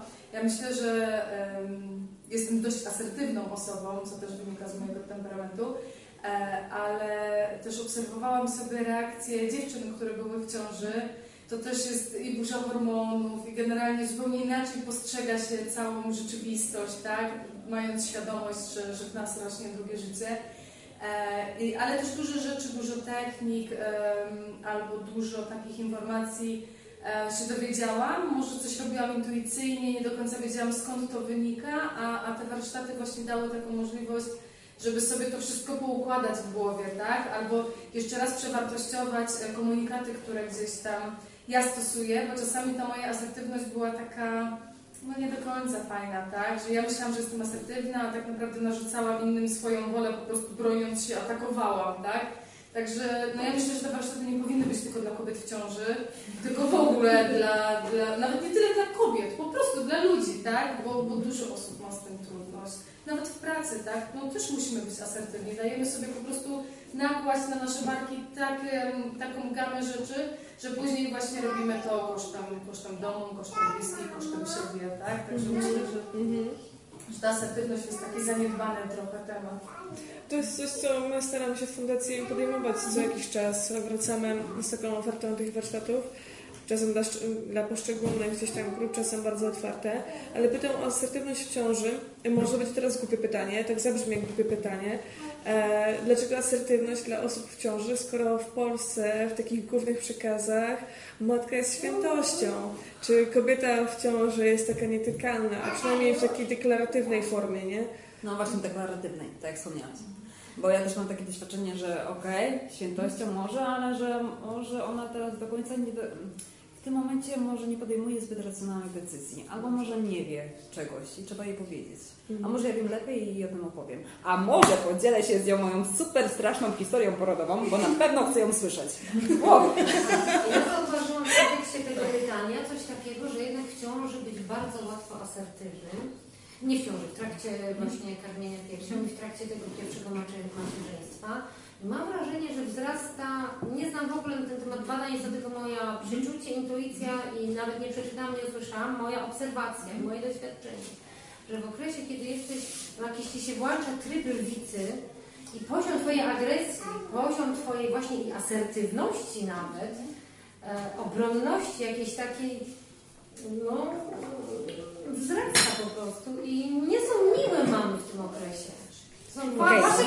To jest tak, to jest gdzieś agresja, taka bardziej Tak. to chodzi po stronę To agresji. są wasze to koleżanki, które nagle się zmieniają, nie? Nagle, nagle coś jest nie tak, nagle jest po prostu Tak. wejdź mi święty spokój i... i... Tylko, że agresja to nie jest asertywność, nie? Bo ta Tak, agresja to ale jest bywa i agresja. I to są, no, wydaje tak, mi się, tak. że to jest całe rozchwianie hormonalne, sytuacja właśnie jakiejś tam instynkty obronne co do dziecka jest... Nie wiem, mam takie... Potem to mija, nie? Co na to Marta? różnie. Bo na przykład, no, mi się wydaje, że właśnie w trakcie ciąży jest dużo takich sytuacji, które gdzieś tam e, asertywność się przydaje. Tak jak wspomniałam o tych niechcianych radach, które już się wtedy pojawiają, o tych straszeniem porodem. To jest powszechne. Kobiety lubią mówić o swoich histeriach porodowych, zwłaszcza tych trudnych. Nie wszystkie chcemy je słuchać. E, albo takie sytuacje, gdy ktoś chce dotknąć brzuszka, tak? No, to są najgorsze.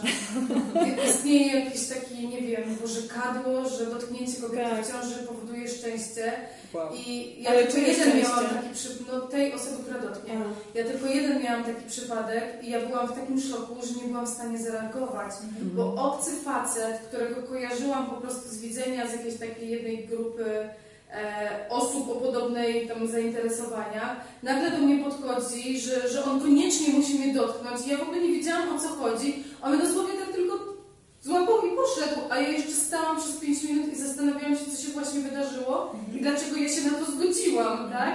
E, także to, to naprawdę jest. E, no tak się mówi, że o, kobiety, tak, to trzeba ustąpić miejsca, tutaj ona teraz w ciąży, no to pewno się będzie źle czuła, ale ja mam wrażenie, że dużo ludzi dzieli się radami, e, które nie są do końca ich, bo coś usłyszeli, bo moja mama tak miała, bo moja ciocia mówiła, tak? I te takie rady em, zamiast nam pomóc, to tylko nam po prostu dodają takiego, takiego do ciężaru w ogóle, że trzeba to słuchać, tak?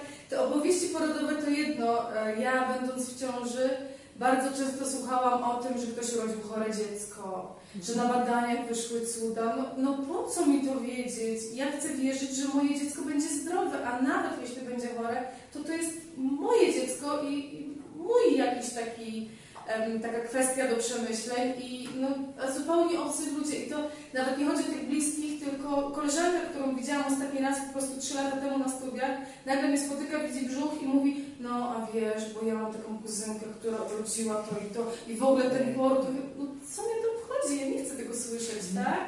Także to, ja nie wiem, w ludziach się coś włącza takiego, przyłączają się na inny tryb, widzą kobietę w ciąży i nagle po prostu e, są e, skarbnicą, skarbnicą wiedzy na, na wszystkie tematy związane po prostu z tego Nie znam się, to się wypowiem. Tak, No, ale właśnie, tak, tak. dochodzi i, i to się dopiero zaczyna tak naprawdę.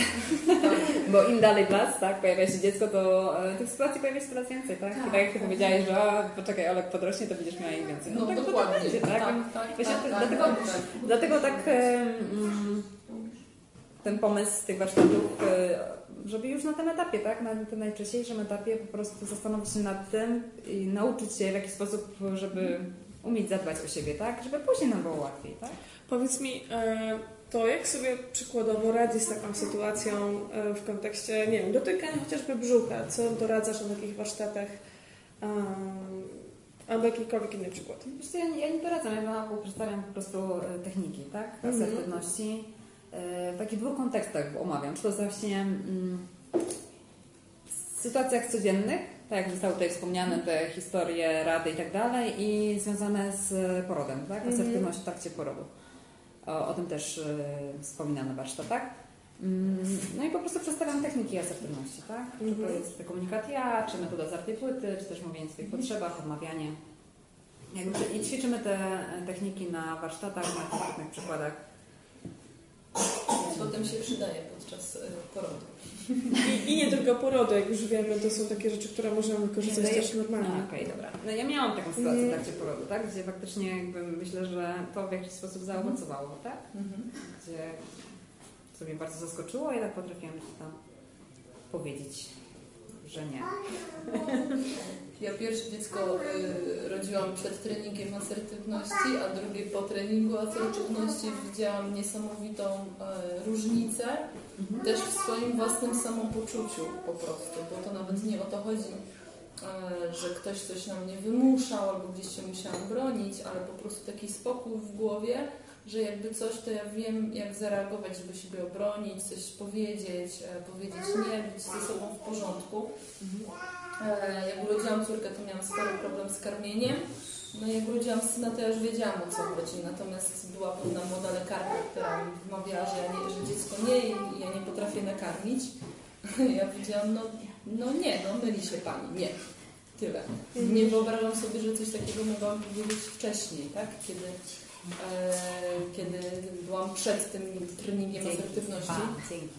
E, No też na pewno jakiś, w jakiś sposób, e, no to, że mam doświadczenie, tak, to już karmiłam raz. Mhm. No, ale no, tak, temat. No, ale właśnie rozmawiajcie z tematem, jakby przeciwdziałanie sobie wcześniej, przypomnienie Tak. sobie tych informacji, bo jestem przekonana, że Strasznie większość z nas spotkało się z tymi sytuacjami. Tylko jak odświeżenie ich sobie, Tak.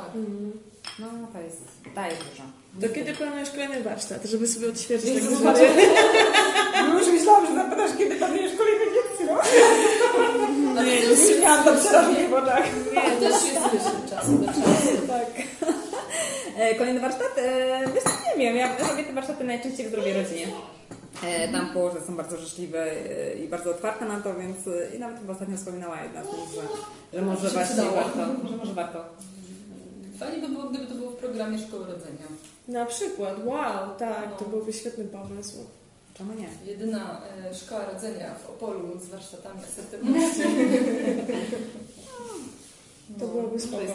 To e, czekamy w takim razie na, e, na informacje, kiedy są warsztaty. E, teraz podam e, cyfrę, mam nadzieję, że nie prze, przekręcę. 7360 Mhm. mililitrów Mhm. mleka. Mhm. Jak działa bank mleka i dlaczego zdecydowałaś się go wesprzeć? Mhm. E, Tak, tyle dokładnie oddałam. Ponad 7 litrów mleka do banku mleka w Opolu, bo może nie wszyscy wiedzą, ale faktycznie Opole jest na liście placówek e, e, w naszym kraju, które się tutaj znajdują, jeśli chodzi o bank mleka. Bank mleka to jest takie e, bardzo profesjonalne laboratorium, które zajmuje się przechowywaniem kobiecego mleka, które później jest podawane noworodkom, najczęściej wcześniakom. Warto przy tym wspomnieć, że mm, takim najlepszym pokarmem dla wcześniaków zaraz po mleku swojej matki jest właśnie pokarm z banku mleka, dopiero później mieszanki mleko zastępcze. Czyli najpierw jest ważny dla nich pokarm matki, później pokarm z banku mleka, w następnej kolejności e, mieszanki. E, u mnie to było w ten sposób, że e, ja jak pracowałam w portalu dla kobiet w ciąży, pisałam artykuł o banku mleka i poznałam wtedy taką panią Anię, miałam okazję z nią rozmawiać, która w ogóle była strasznie zafascynowana tym tematem. W ogóle niesamowita kobieta. Ona oddawała chyba co dwa tygodnie 10 litrów mleka. Wow! Jezu, to po prostu no, niesamowita. I to jeszcze przyjeżdżała z Kędzierzyna Koźla. E, naprawdę była bardzo po prostu zafascynowana tym tematem i miała tyle pozytywnej energii w sobie, że tak sobie pomyślałam, wow, wow, to jest naprawdę coś wielkiego. Ale też e, później pisałam e, tekst o wcześniakach i miałam okazję spotykać się z mamami, które urodziły przedwcześnie dzieci, które po prostu dzieliły się ze mną swoimi historiami. A oto były bardzo poruszające historie. Po prostu, mm, nie wiem, jestem mamą, ale nie jestem w stanie sobie nawet wyobrazić, tak? Co to znaczy być mamą wcześniaka? To jest po prostu no, dosyć trudne, tak sobie myślę. E, I tak sobie pomyślałam wtedy, że okej, że jeżeli mamy tutaj bank mleka, że jeżeli będę kiedyś mamą i, i będzie mi dane karmić piersią, to fajnie byłoby oddać pokarm do banku mleka. E, I tak też się stało. Poza tym ja tak sobie też pomyślałam, że skoro ja dostałam tyle fajnego wsparcia na początku z tym moim karmieniem, to może to jest też taki sposób na to, żeby jakby to przekazane dobro gdzieś tam przekazać dalej, tak? E, No i tak się to działo, nie? Nie jest to jakoś strasznie wymagające, tak? Wystarczy być po prostu matką karmiącą e, swoje własne dziecko w okresie laktacji, zdrową, e, która nie pali, nie pije, czyli w zasadzie spełnia te wszystkie wymogi, które są potrzebne e, przy karmieniu własnego dziecka. E, Wystarczy po prostu zadzwonić do banku mleka, zgłosić się, że jestem chętna, e, umawiać się na spotkanie z położną e, z banku mleka, jest przeprowadzany gruntowny wywiad dotyczący stylu życia, przebytych chorób, tego typu kwestii. E, Następnie jest pobierana krew, są robione badania pod kątem różnych chorób, na koszt oczywiście banku mleka. E, I jest pobierana próbka pokarmu do analizy szczegółowej i jeżeli wszystko się zgadza, po prostu nie ma żadnych przeciwwskazań, to się oddaje pokarm. Hmm, Okej. Procedura nie jest wcale jakoś specjalnie skomplikowana. No. Jak widać. Gdzie w Opolu funkcjonuje to kiba? Przy szpitalu ginekologiczno-położniczym na remontach. Okej. Mm, Fajne, pozytywne doświadczenie, naprawdę.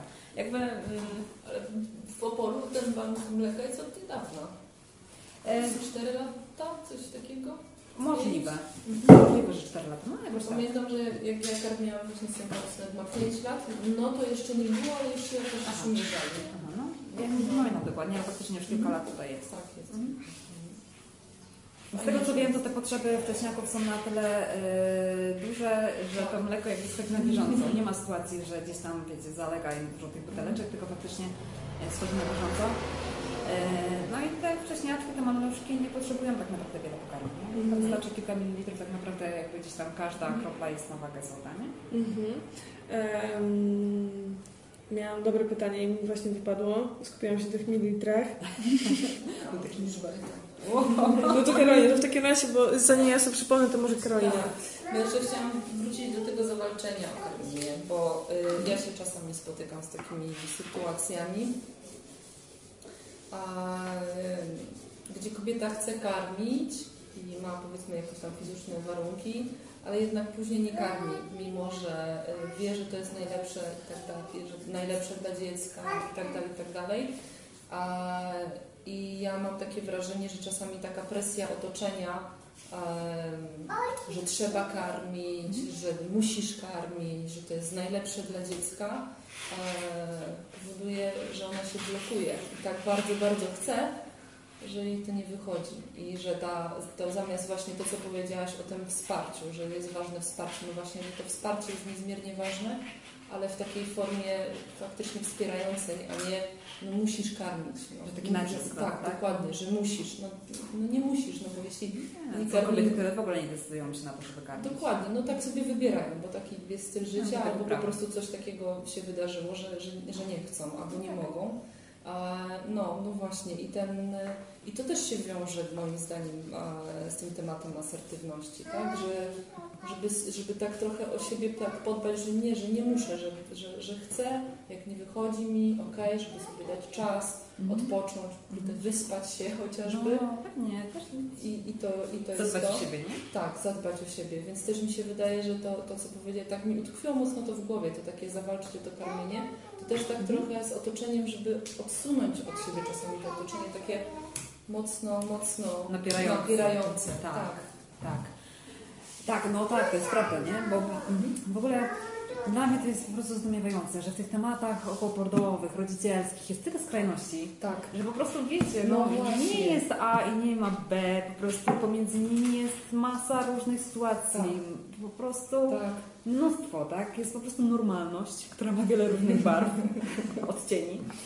E, I to nie musi być tak, że jest czarne i białe. No rety, naprawdę dużo się dzieje i, i nie wiem, po prostu jak widzę jakieś takie skrajne sytuacje, skrajne jakieś opinie, to Mhm. taki mam dystans do tego. Mhm. Mm, Wcale tak nie musi być.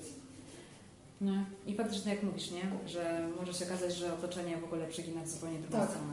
Tak, Ja myślę, że bardzo ważne jest wsparcie partnera. Ogromnie. Ogromnie ważne, tak? Żeby to, jeżeli w tym kontekście asertywności, nie? Żeby to, jeżeli ja nie jestem w stanie jakby tutaj, Tak. bo mam do tego prawo. Oczywiście. Jejku, urodziłam dziecko, faktycznie te hormony buzują, ale nie zrzucajmy też wszystkiego na hormony. po prostu wiele się dzieje, tak? To jest taki okres, że wow, naprawdę dużo się dzieje z nami. E, no i faktycznie fajnie by było, jeżeli w tym czasie byłby partner, który potrafi o nas zadbać, tak? Potrafi nas ochronić. I że to on potrafi powiedzieć temu otoczeniu, Tak. że jednak wybieramy coś innego, tak? Dokładnie. No to jest mega ważne. A czy w Twoich warsztatach e, asertywność dla tych e, kobiet w ciąży też biorą udział partnerowie, partnerzy? Nie, nie, Czy... nie. Nie, nie. To jest, skupiam się tylko na kobietach, ale też e, wspominam o tym, że warto Mhm. porozmawiać na ten temat z partnerem. Albo Mhm. przedstawić mu po prostu, opow- opowiedzieć mu o tym, czego ja chcę, tak? Mhm. Bo to też jest ważne, żeby sobie w ogóle uświadomić, czego ja chcę, nie? Tak, bardzo ważne. No. Właśnie w kontekście porodu, w ogóle też wspominam tam o planie porodu, No który można sobie przygotować e, z, z położną.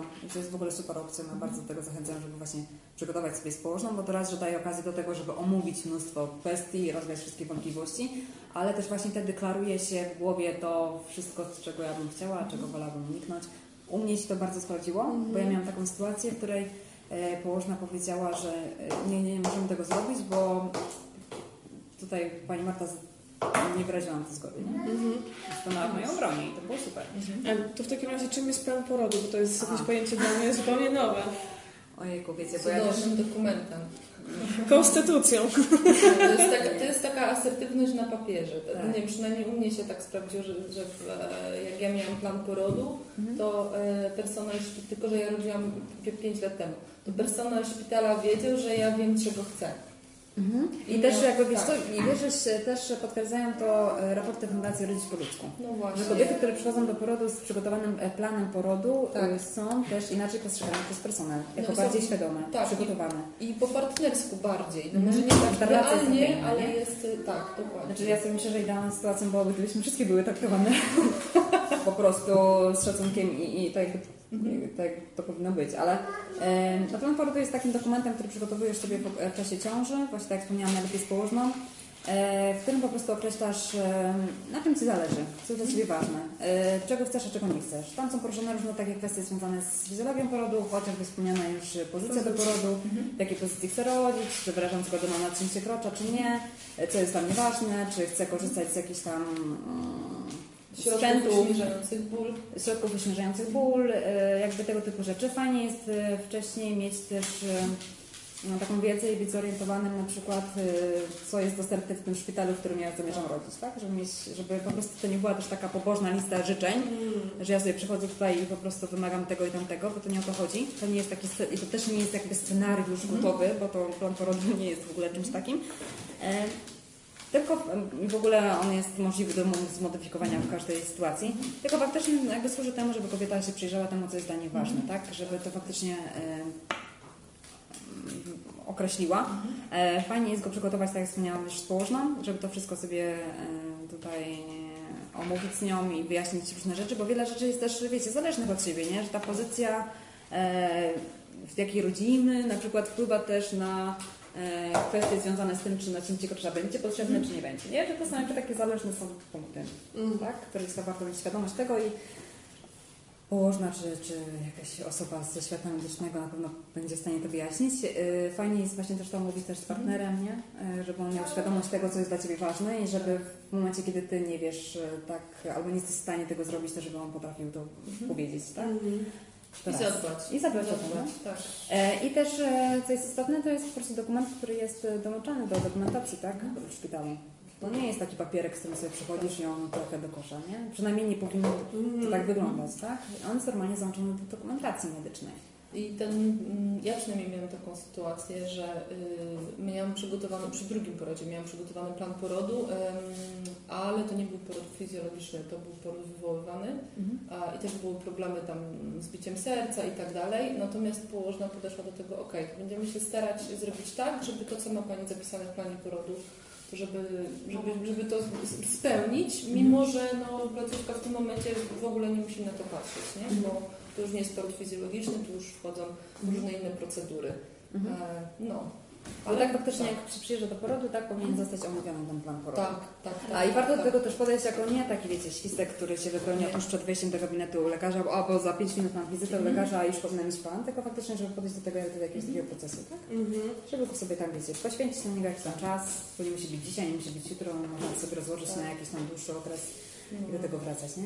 E, No, Wydaje mi się, że ze względu chyba na plan porodu warto e, w ciąży spotykać się z położną, bo Tak, ginekolodzy, ginekolożki być może też, którzy prowadzą, to czasami w ogóle nie pamiętają o tym, że, że jest plan porodu. Mhm. Przynajmniej No, tak nie, nie mówią o tym. nie mówią o tym. Nie wspominają dokładnie. Tak. Ja jeszcze tylko dodam, bo e, ja miałam swoją położną wcześniej, chodziłam na spotkania edukacyjne. Z położną, która później przychodziła do mnie na wizyty patronażowe, widziałam się raz, bo bardzo chciałam wiedzieć, z kim będę miała do czynienia. Byłam pewna, że jestem bardzo uświadomiona i wiem wszystko.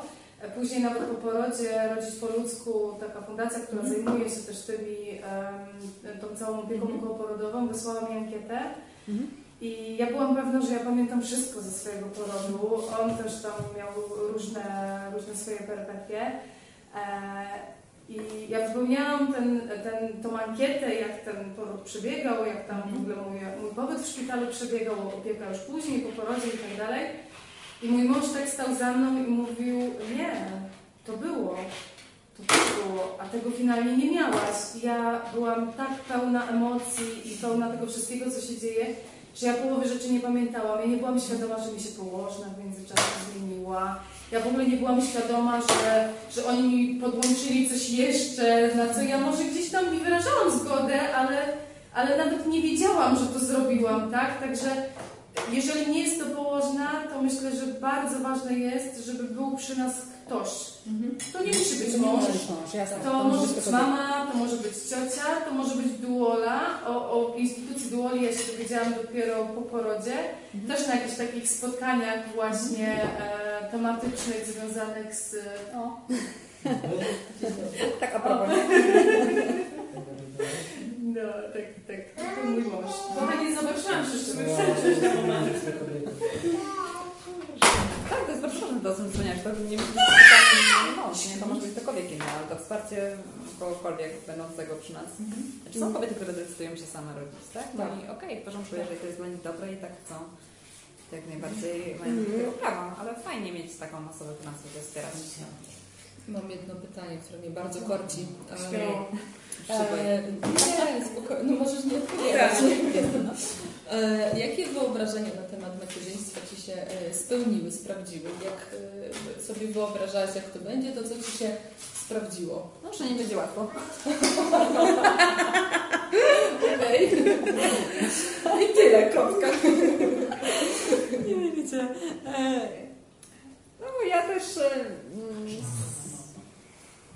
sobie myślę, że ja nie miałam jakiejś takiej wyobrażonej wizji, że o fajnie, moje dziecko będzie sobie super spało i będzie to taki piękny, przelukowany okres w moim życiu. E, no wiedziałam, że będą trudniejsze momenty, e, że to nie wszystko wygląda tak super pięknie e, różowo i no i tak było po prostu, nie? No, sprawdziło się to, nie? tak. To czy jest coś e, takiego, co mogłabyś powiedzieć, że się w ogóle nie sprawdza? W sensie, mówisz o, o oczekiwaniach, że powiedziałaś, że nie będzie różowo. Teraz sobie pomyślałam się o mojej koleżance, która mm, e, też e, była w ciąży i później jak już urodziła, to mówiła do mnie Meg, to nie jest tak, że ty jakoś promieniejesz. W moim przypadku to było tak, że byłam opuchnięta, chodziłam tak i na nic nie miałam ochoty, wcale, wcale nie czułam się promiennie i wspaniale. Mm, a, więc nie wiesz w te obrazki takich uśmiechniętych kobiet ciążowych, które cały czas są w najlepszym nastroju i czują się doskonale. Czy mm, masz też takie, mogłabyś skonfrontować jakieś oczekiwania, takie, które są, istnieją w jakiejś wyobraźni, jak wygląda macierzyństwo i że... Wiesz, to są znowu dwie, to właśnie takie dwie skrajności, nie? Mhm. Że Tak. jest, właśnie jest nam pokazywany ten obraz y, matki takiej, wiecie, która od razu po porodzie ma super piękny brzuszek i, i wygląda świetnie i w ogóle emanuje tą energią, a później się okazuje, że mm, tak nie jest. Albo z drugiej strony mamy ten obraz kobiety, która jest po prostu totalnie zaniedbana, zapuszczona, która nie ma na nic siły i generalnie, wiecie, chodzi w poplamionym dresie po domu. Też się zdarza, okej. Ale wiecie, jednego dnia mogę być taką, a drugiego dnia mogę być taką, tak? E, no i pomiędzy tymi dwoma skrajnościami znowu jest wiele jakby innych scenariuszy, nie? E, ja miałam taki, mm, taki strzał w ogóle, e, jak e, w listopadzie byłam na szkoleniu e, i poznałam tam e, nowych ludzi i jeden z chłopaków jakby usłyszał, że jestem żoną i jestem mamą i on do mnie mówi, wiesz co, ale ty nie wyglądasz jakbyś była mamą. Ja tak sobie myślałam, więc on pomyślałam, aha, okej, dziękuję, a z drugiej strony myślałam, Boże, co to w ogóle znaczy, tak? Czy to w ogóle był komplement? Jest, no naprawdę.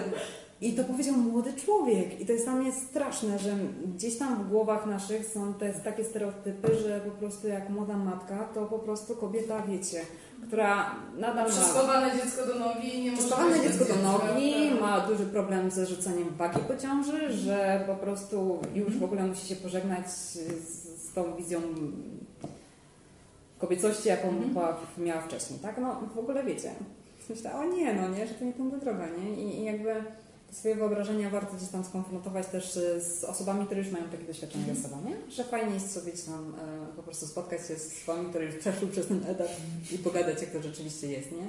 Ale tutaj znowu warto poszukać e, takich pozytywnych wzorców, Tak. a nie otaczać się ludźmi po prostu sfrustrowanymi, zdołowanymi tym, marzycie, e, z tym Tak. rodzicielstwem, tylko po prostu też to sobie wypośrodkować, tak? Bo może być rodzina z jednym dzieckiem, która jest mega sfrustrowana i po Mhm. prostu totalnie inaczej to sobie wyobrażała i musiała się odciąć od wszystkiego, co robiła wcześniej, bo ma to jedno dziecko, a może być rodzina wielodzietna z trójką, czwórką dzieci, która po prostu dopiero teraz realizuje swoje pasje, bo dopiero teraz znajduje na nie czas, pomimo tego, albo może właśnie dzięki temu, że posiada te dzieci, tak? Także tutaj też warto gdzieś tam poszukać dalej, tak? No w sumie jak mi się moja córa urodziła, to ja rzuciłam stałą pracę i zaczęłam być freelancerką i tyle. I to było dla mnie ważne. Po prostu. A jeszcze mam takie parę pytań takich niemacierzyńskich, jakbyś chciała zejść. To ja tematu. to, tylko zamknę ten temat, Dobra. zanim przejdziemy do Twoich pytań, bo jesteś też osobą, która e, jest związana, w tamtym roku odbyły się kręgi, kręgi opowieści porodowych. E, Pamiętam, że w tym roku właśnie były już czy będą? Były, były, Były już, były. I 29 były. To były moje urodziny. No i nie jaka pamięć, z- zakotwiczyłaś sobie. Dzięki, bo ja nie pamiętałam. Piątek. tak, to To chciałam właśnie dopytać, e, czym są te kręgi, bo kiedy wspomniałaś o, o wsparciu i o takich osobach, z którymi można porozmawiać, posłuchać, to pomyślałam sobie właśnie o tych kręgach. Czy to jest, czy dobrze skojarzyłam, czy kręgi opowieści porodowych są zupełnie czymś innym? Kręgi opowieści porodowej to jest taka ogólnopolska inicjatywa. E, Raz do roku pod tą nazwą akurat odbywają się spotkania w całej Polsce tego jednego kon- konkretnego dnia, gdzie kobiety siadają w kręgu i dzielą się swoimi historiami poporodowymi. e, porodowymi. E, Przy czym ym, istotne jest to, aby dzielić się takimi pozytywnymi informacjami. Że nawet jeżeli to była jakaś trudniejsza historia, to żeby starać się gdzieś tam wyłuskać z niej, że a nuż było jednak coś coś pozytywnego mimo wszystko. I to służy temu, żeby właśnie em, oswajać kobiety też z, właśnie z tą inną wizją porodu, tak? Że to nie zawsze musi być hardcore, horror i, i w ogóle masakra. No, sorry, że przytaczam takie słowa, no ale to, to jest takie powszechne, tak? Że, jest, że są też dobre historie porodowe, że może o nich nie mówić tak głośno, ale one też są, tak? I Mhm. właśnie służy temu, żeby właśnie przyjść, wymienić się takimi informacjami i, i też wzmocnić te kobiety, tak? Które dopiero Mhm. oczekują na taki moment. E, I pod tą konkretną nazwą odbywają się e, te spotkania raz w roku, ale też e, mm, kręgi z opowieści porodowych też są organizowane w różnych miejscach w podobnej formule, ale pod inną nazwą, nie? więc Mm. można sobie gdzieś tam dowolnie zorganizować takie spotkanie. U nas w Opolu co roku zajmowała się tym mm, jedna z dól. W tym roku akurat nie mogła, bo była na szkoleniu w tym terminie, więc po prostu zapytała się, czy ja nie byłabym chętna, nie? Tutaj tego Mm. zorganizować. Okej. No i tak, tak się potoczyło. No, Okej, przepraszam, że prze- przerwałam, czyli rozumiem, że to jest taka jakby ogólnopolska, ale cykliczna, coroczna impreza, ale też możemy się spodziewać, że e, na mniejszą skalę pojawi się też w naszym mieście w innym terminie po prostu. Jeżeli ktoś ma ochotę, to zawsze może sobie zorganizować, nie? Takie spotkanie, nie jasne. No tylko, że to jest jakby taka nazwa, nie? Mm, która faktycznie jest przypisana do tej jednej organizacji, która co roku to organizuje, nie? No, czegoś. Odbywają się też kręgi opowieści laktacyjnych na przykład, tak? Że O tym nie słyszałam. Są, są też takie kręgi. No to chyba jest taka potrzeba, żeby się wygadać o tym, co się przeszło, przeżyło, tak podzielić się Mhm. swoją historią, bo to Mhm. jednak bardzo, bardzo mocne jest. Może dlatego też właśnie cały czas się słyszy opowieści te porodowe, laktacyjne, cały Mhm. czas Mhm. kobiety mają taką potrzebę do dzielenia się. Ale Nawet to jeśli nikt nie chce słuchać, to i tak. No ja na przykład bardzo się lubię dzielić takimi historiami. Ja lubię słuchać i lubię się dzielić. Miałam okazję już Cały czas to robić chyba e, ja w pewnym momencie uznałam, że ojej, ja chyba to robię zbyt entuzjastycznie.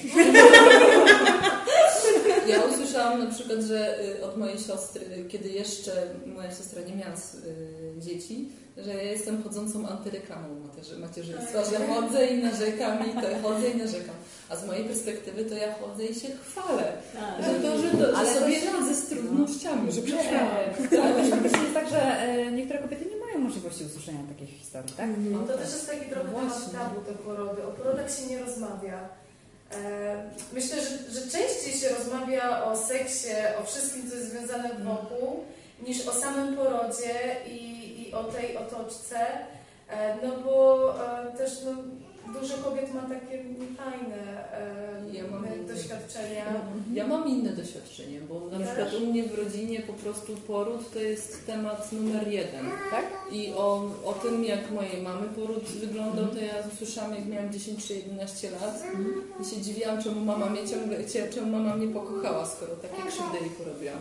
Natomiast i ogólnie o tym, jak kobiety w mojej... ale ze strony mamy, ze strony taty to faktycznie był temat tabu. Nikt nigdy o tym nie mówił, więc to chyba, to chyba zależy.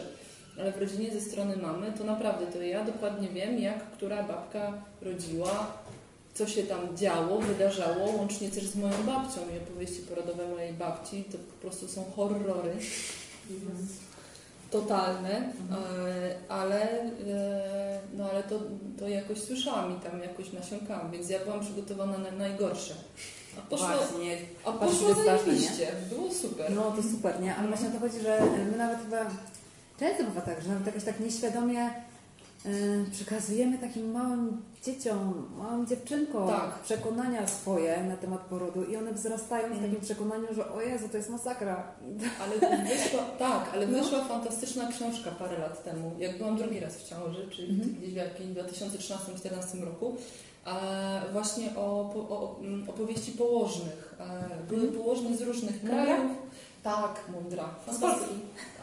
No to rewe- rewelacyjna, rewelacyjna książka. Sylwia Szwed y, jest autorką. Tak, świetna jest. E, I w tej książce była taka informacja, że, że może dlatego te opowieści naszych mam i babci są takimi horrorami, dlatego że po prostu ta opieka porodowa i okołoporodowa to fak- faktycznie w tamtych czasach to, to były horrory.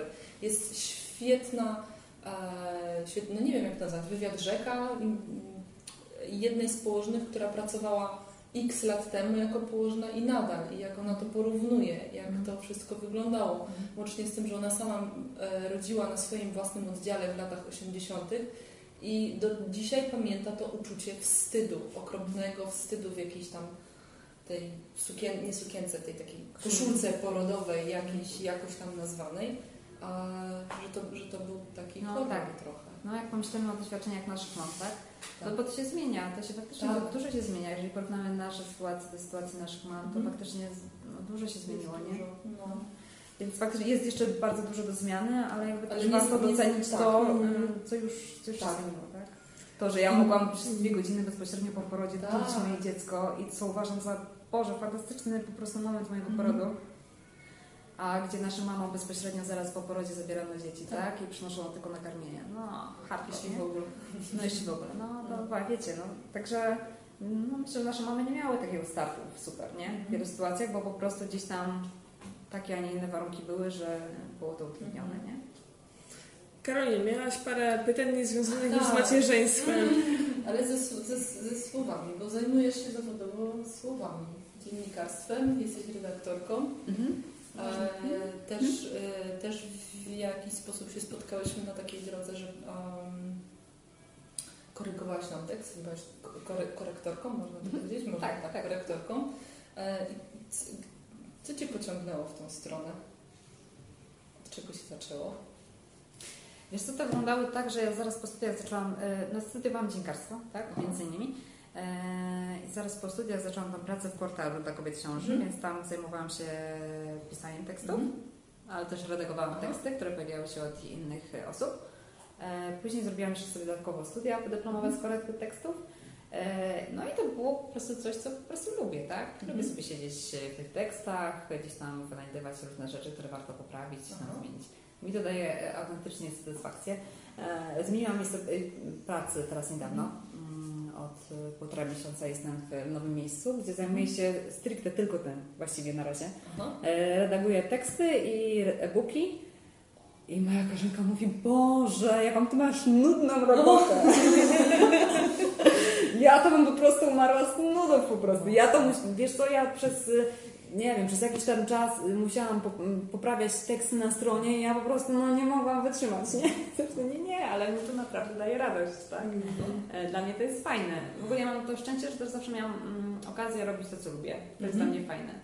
Mhm. A co Cię skłoniło do dziennikarstwa, że akurat ten kierunek?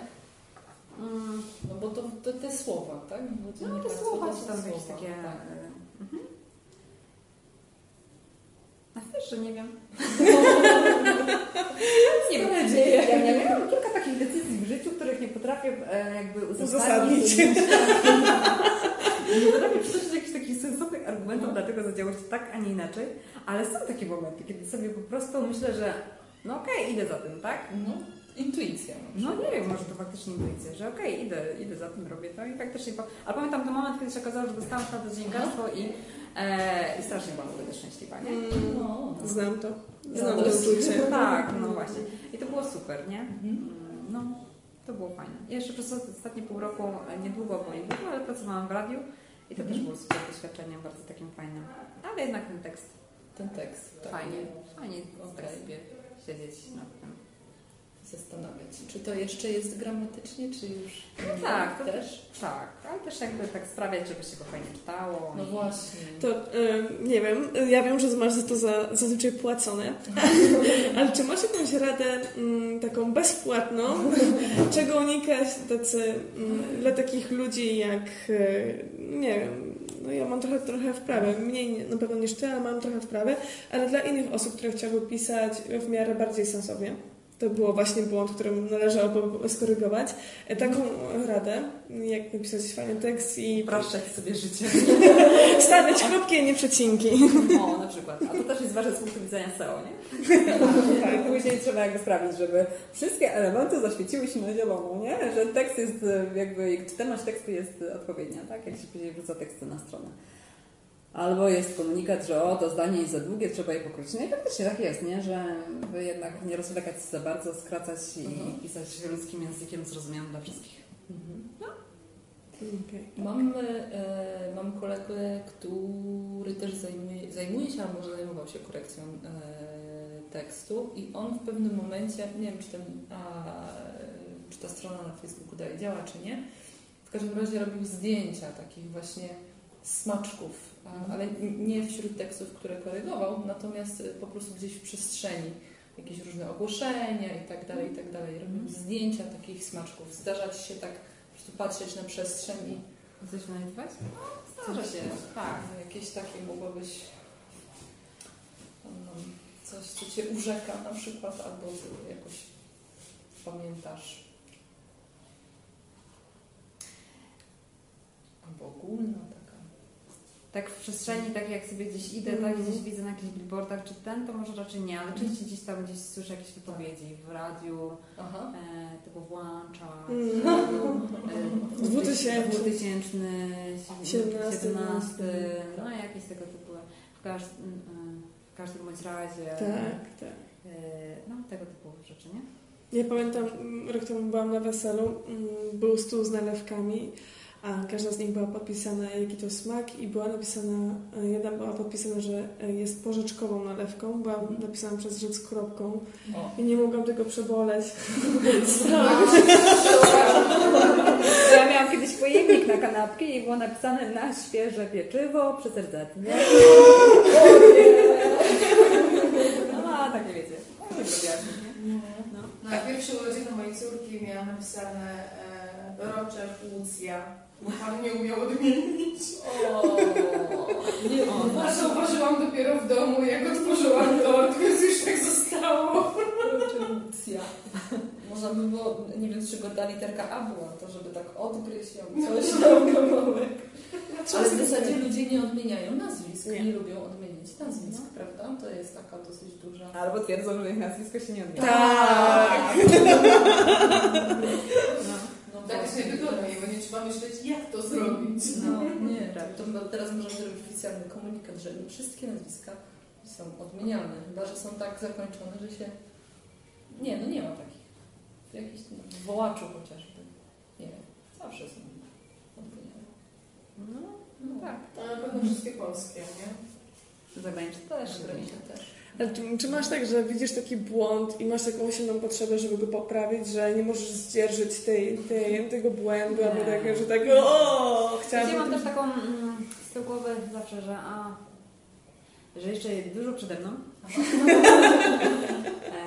e, że warto to sprawdzić, że warto jeszcze się wiele nauczyć. E, ale że już tam przecież coś wiem, e, tak. E, ale e, nie, ja się nie wtrącam z różnymi rzeczami. Dopóki ktoś mnie o coś nie prosi, i tak samo jest z tymi radami różnymi życiowymi i związanymi z czymkolwiek, dopóki ktoś mnie o coś nie prosi i tak dalej, to nie zgadza. O Jezu, strasznie często widzę na przykład spację przed wykrzyknikiem. spację przed ze znakiem zapytania. No się Nie. to Albo w takich oficjalnych mailach, nie? Oj. E, no i, i A witam.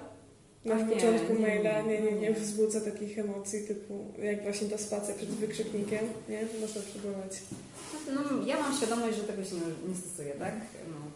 Jeżeli to jest ktoś, e, komu wiem, że mogę zwrócić taką uwagę, albo mogę podzielić się z nim po prostu informacją, Tak. że wiesz, a słyszałam tutaj coś takiego, albo coś tam się dowiedziałam i wiem, że on to przyjmie w porządku, no to Tak. okej. No, ale nie mam potrzeby uświadamiania bardzo w tym zakresie, albo gdzieś tam narzucenia swojego zdania i mówienia, o, o, zrobiłeś błąd. Mam cię!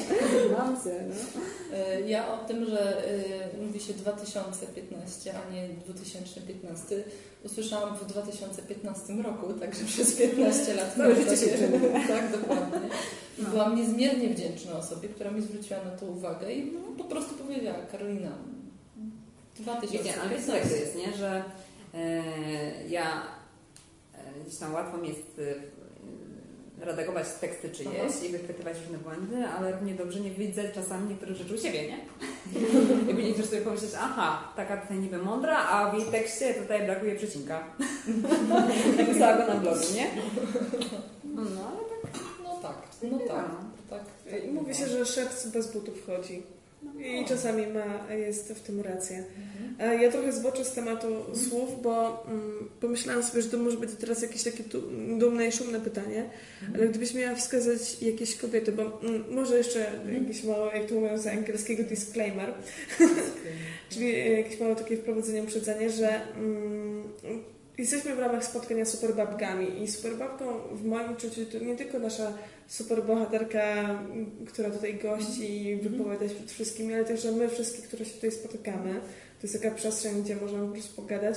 Chociaż to nie jest zamknięta przestrzeń tylko dla kobiet, bo serdecznie też zapraszamy em, i, i panów, i też osoby, które się nie, nie um, gdzieś tam uwzględniają w tym binarnym podziale. E, ale właśnie, e, jesteśmy tutaj po to, żeby się trochę inspirować, żeby porozmawiać, e, trochę się powspierać. Um, czy dla Ciebie są jakieś takie ważne osoby, albo kobiety, konkretnie kobiety, które Cię inspirują? To jest pierwsze pytanie. Dwa, takie, które Cię bardzo mocno wspierają, dodają Ci to skrzydeł. Jakie to kobiety? Mhm. No, takie kobiety z otoczeniu, jasne. O. Nie, powiedzcie, nie, nie zastanawiam się, od której, od której zacząć, nie? bo to nie jest tak, że to, ta, od której zacznę jakby jest tutaj na pierwszym miejscu, bo to też nie jest tak. Kolejność przypadkowa. Kolejność, Tak. kolejność przypadkowa, tak. Yy, moja mama na pewno, tak? To jest kobieta, która zawsze mnie wspiera i do której zawsze mam ochotę zadzwonić, jeżeli cokolwiek się wydarzy w moim życiu, e, dobrego, złego, cokolwiek, nie? Że, e, no, że to jest taka pierwsza osoba, której myślę, że zadzwoni do niej, nie? I się z czymś podzielę. I po prostu za to, że ona się nie wtrąca. e, I że daje mi takie faktyczne pole do działania, tak? E, Mm, Taki, i takie ma zaufanie też do mnie, nie? Że, że te moje wybory to są takie moje wybory i że, że, że one są dla mnie dobre. To jest, no, to jest dla mnie super, nie? Że, że po prostu nie słyszę od niej jakichś takich kąśliwych uwag albo jakichś takich rad, jakichś takich rzeczy. No, ale jednocześnie wiem, że, że zawsze mogę z czymś przyjść i to jest, y, no, to jest super. To mi takie duże, duże poczucie bezpieczeństwa. Strasznie dużą sympatią darzę swoje położną. No, to jest też dla mnie bardzo ważna osoba, tak, która dała mi dużo wsparcia. Ojejku, no i po prostu tyle ciepła i dobra wlała tak w naszą rodzinę, że to jest dla mnie bardzo niesamowite. Ale też nie jedna, bo też pojawiła się w międzyczasie druga położna, która też stała się dla mnie bardzo bliska. No i to są dwie kobiety, o których myślę, że e, o, to są takie silne babki, naprawdę, które wiedzą czego chcą, ale jednocześnie mają też takie pokłady w ogóle czułości i, i dobra w sobie, że to jest wow. E, no i też, hmm, kto jeszcze z takich kobiet? Hmm. No mam też takie wąskie grono przyjaciółek, tak? Mm. No, które też są dla mnie bardzo ważne, też są dużym wsparciem. W ogóle wow, to jest dla mnie niesamowite, że potrafimy się tak wspierać y, w momentach nawet nie trudnych, tylko w momentach, kiedy ktoś odnosi sukces albo cieszy się z czegoś, y, coś mu się udało, tak, coś mu się wywiodło i to jest wow, tak? Bo wiecie, bo to jest też ważne, nie? Żeby mieć wokół siebie grono życzliwych ludzi, kiedy coś ci się udaje, nie? Mhm. Żeby No. mieć odwagę podzielić się sukcesem, tą całą Tak, radością. Tak, że ja mogę podzielić się tym, że e, nie tylko tym, że jest coś trudnego i, i, i fajnie, że się z tym podzielić, ale że ja mogę się podzielić też czymś fajnym, czymś dobrym. Ojcie, bo to też jest czasem taki dyskomfort, nie? że ojejku, u mnie jest tam fajnie układem w życiu, ale myślę sobie, że nie, mm, nie wszędzie mogę się tym podzielić, bo, mm, nie każdy wiesz. Może to przynieść tak po prostu, nie? Albo ktoś przeżywa w tym momencie coś trudnego, nie? Na przykład. I No. nie potrafi być przy tobie, przy twojej radości. No. I to jest też fajne, nie? Że, jak jest coś fajne, że jak jest coś trudnego, to wiem, że te osoby są blisko, ale że też potrafią się, wiesz, cieszyć z mojego szczęścia, tak? Mhm. No, to jest super. No, dużo mam takich fajnych kobiet wokół siebie. No, no naprawdę. W ogóle ja, tak jak już mówiłam na początku, jestem bardzo wdzięczna do tych ludzi, którzy w ogóle są w moim otoczeniu. W moim otoczeniu, w otoczeniu mojego męża, no mamy naprawdę duże wsparcie takie z zewnątrz. To jest ekstra. Wow. Naprawdę, to jest niesamowite. Ja tak tym tobą jeszcze się zastana- zastanawiam, jak to wygląda u mnie, ale myślę, że mam podobnie, że Mhm. mogę z też z taką e, szczerością powiedzieć, że mam też takie doś, doś, doświadczenie i takie otoczenie. Chociażby dziewczyny z fundacji. E, K- Karolina tutaj wspomniała wcześniej, w ogóle Karolina jest moją mentorką, tak by the way, ale to tak... Ale, Karolina, Karolina mnie wspierała i tutaj bardzo kibicowała w temacie warsztatów asertywności w ciąży. Przepraszam, ale to z Tobą mówiłam za warsztatem. Tak, Tak, ja dalej trzymam kciuki za nie, tak. No, No, jest... bo są cudowne. Także to chyba e, moc jest właśnie w tym, że kobiety mają wokół siebie takie wspierające kobiety. W moim przypadku akurat to są i moje przyjaciółki i, i moja siostra, e, no ale właśnie dziewczyny z fundacji, e, laboratorium zmiany. Mm, Ale już troszkę schodząc z tego tematu, a dobra, nie, że tak niby w rozkroku jesteśmy jeszcze, to chciałabym trochę usłyszeć o Twoich idolkach, jeśli masz takie e, idolki, bo czasami są takie momenty, że czujesz, że masz autorytet, czasem dochodzi do wniosku, że w sumie to ja jestem dla siebie jakimś autorytetem i to jest wystarczające. Czy Ty masz jakieś idolki albo autorytety, albo kobiety, do których gdzieś tam zmierzasz, dążysz, albo Cię inspirują? Albo nie tylko kobiety, mogą być jakiekolwiek inne osoby. Hmm. Ojejku, teraz nie wiem, myślę sobie, że powinnam wow, podać jakieś super ważne nazwiska. Co ty? Nie, nic nie musisz. Mm.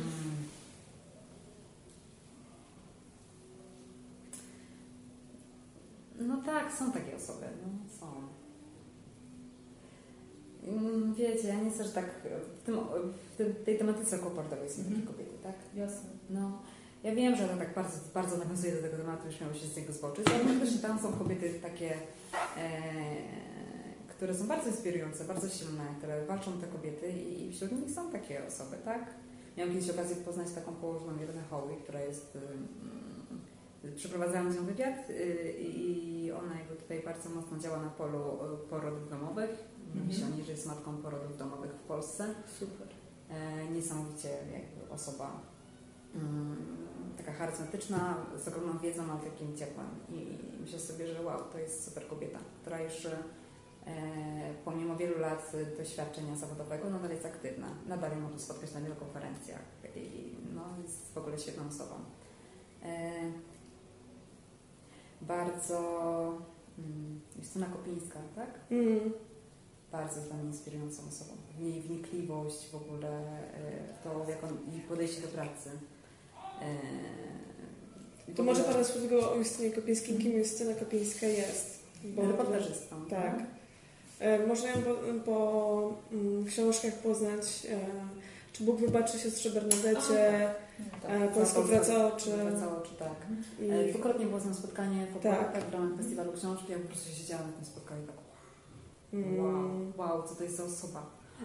w, ogóle, w ogóle osoba, która styka się z tak paraliżującym złem, której ludzie mówią o tak, o, drastycznych rzeczach, tak? Ja bym trzeba mieć w sobie siłę, aby potrafić po prostu e, umieć to, to wszystko wysłuchać, żyć normalnie, Tak. tak? A jeszcze w taki rzetelny sposób i ciekawy to e, przekazać dalej, tak?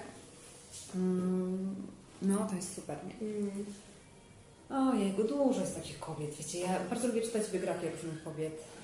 E, ostatnio skończyłam czytać biografię e, Abramowicz, Mar- Mariny. Mariny, Mhm. tak? E, która w ogóle e, jakby jakoś specjalnie się nie interesowała jej życiem, jakby jej niektóre poglądy są jakby dalekie od moich, ale mimo wszystko po prostu pomyślałam, czytałam, widziałam z nią ostatnio wywiad gdzieś tam w necie i pomyślałam, że wow, sięgnę jej książki i po prostu wow. Co myślę, o rany, co to jest za kobieta, nie? No niesamowita. I w ogóle to była jedna z tych książek, które gdzieś tam chodziły za mną w ciągu dnia i, i myślałam o niej i, i myślę sobie, że mhm. że też e, lubię poznawać takie historie różnych kobiet, ale no tutaj nie przychodzą do głowy. Myślę, że mogłabym też tak wymieniać chyba jeszcze kilka innych. No, Ktoś by się jeszcze znalazł. To ja tylko kontrolnie spytam o czas, bo nie mam wpływu na czas, ale chyba 15 ósma za dochodzi. 15 No to minut. mamy ostatnie 7-8 minut. Tak, to jest taki moment na jeszcze pytania właśnie, czy to właśnie mm, w komentarzu pod transmisją, bo tutaj, że tak powiem, z sali Karolino i Monika. Moniko, czy macie jakieś pytania albo komentarze związane z, z Martą, historie, które warto, żeby wypłynęły na, na wierzch. Ja trochę nawiążę do tych e, warsztatów z asertywności dla kobiet e, Mhm. w ciąży. E, Po prostu, bo tak nawiązanie do tego, że pomagałam przy- przygotować program, ale ja byłam po prostu niesamowicie dumna, że coś takiego e, powstaje, tak? Że, tak, że mogłam taki ka- kamyczek przyłożyć do tego. Mhm. Bardzo, bardzo mi się podobał i, i program, i Twoje podejście do tego i w ogóle jak tylko będziesz je organizować, to ja będę rozgłaszać całemu światu, bo to jest tak strasznie potrzebne, to jest tak Mhm. bardzo ważne, Mhm. żeby, no nie wiem, mieć taką pewność a, w tym dosyć no, czasami trudnym momencie, Mhm. podczas porodu, albo przed, albo po, żeby zadbać o siebie. I to chyba też to, o czym mówiłaś na samym początku, nie? To dbanie o siebie. No to trochę jest takie powiązane z asertywnością. No bardzo się Tak, tak, Bardzo, tak. mówienie swoich potrzebach to myślę. Dla mnie to jest bardzo ważne. nie? tak. Jak ktoś tam może patrzeć sobie z perspektywy z boku, że ojej, ta Marta znowu gdzieś sobie poszła sama. Egoistka. O, rety, ten Dominik znowu gdzieś tam ma na głowie oga i coś tam musi z nim robić, ale o, chciałam wspomnieć o tym, że wsparcie partnera jest mega ważne. Tak, tak. Ja jestem bardzo wdzięczna za to, że no, że tak jest, że ja mogę sobie gdzieś tam wyskoczyć gdzieś na dwie godziny czy dłużej. Że dzisiaj jesteś z nami. Wow. Ja się nie muszę niczym przejmować, że mam taki, taką swobodę, luz i po prostu no, mogę aktualnie robić to, co chcę, bo, bo mam zaufanie do mojego partnera i wiem na tyle, że to jest na tyle ogarnięty człowiek i dobry, po prostu dobry tata dla mojego dziecka, że on wszystko zadba, tak? I nie muszę się niczym przejmować. No i to jest fantastyczne. Mhm. No. A jak lubisz dbać o siebie, tak jeszcze w kontekście, bo mówisz o spacerach, tak, że wychodzisz na spacer. Mhm. E, wspomniałaś o wyjściu do teatru o godzinie 9. Ja sobie zapiszę w ogóle, że jest taka możliwość. Nie wiedziałam. Myślałam, że są tylko takie Śpieszcie, bo wspomnienia. za chwilę się sezon kończy. Tak, o, no, również chodzi tam sobie przypomnę we wrześniu. No. Natomiast jest, y, ja myślałam tylko, że po prostu w tych godzinach są e, przedstawienia dla dzieci. A, zdarzają się, że- wiesz, co prawda Tak. na sali byli ósmoklasiści, uczniowie z 7 i 8 klasy No. i wśród nich my. E, tak, a to była taka wyjątkowa sytuacja, tak? Wzięliśmy sobie akurat wolne w pracy No. i stwierdziliśmy, że ten sposób spędzimy Tak. ten dzień. To jak lubisz dbać o siebie? Tak. Wiesz, co, to są proste rzeczy. Ja bardzo... e. No tak, no wiecie, co, no wiecie, no chodzi o to, że po prostu jak moje dziecko idzie spać i ja staram się zmieścić moje całe dorosłe życie w ciągu tych trzech godzin, które mam, które mi zostają, tak już e, tam sobie szybko poogarniam to, co gdzieś tam e, chciałabym zrobić, to po prostu siadam na kanapie i czytam książkę, no i to jest dla mnie najfajniejszy moment. Najfajniejsze, co dla mnie może być, Mhm. tak? Naprawdę to są proste rzeczy, tak? Albo idę sobie na kawę, w spokoju, w ciszy, z książką albo bez, a- albo na spacer. Ale najczęściej to jest po prostu, wiecie, to, że ja sobie usiądę na kanapie, poczytam książkę. i Spoko. Sama ze sobą. Sama ze sobą. Ja bardzo lubię spędzać czas sama ze sobą. No, od, odpowiada mi to towarzystwo.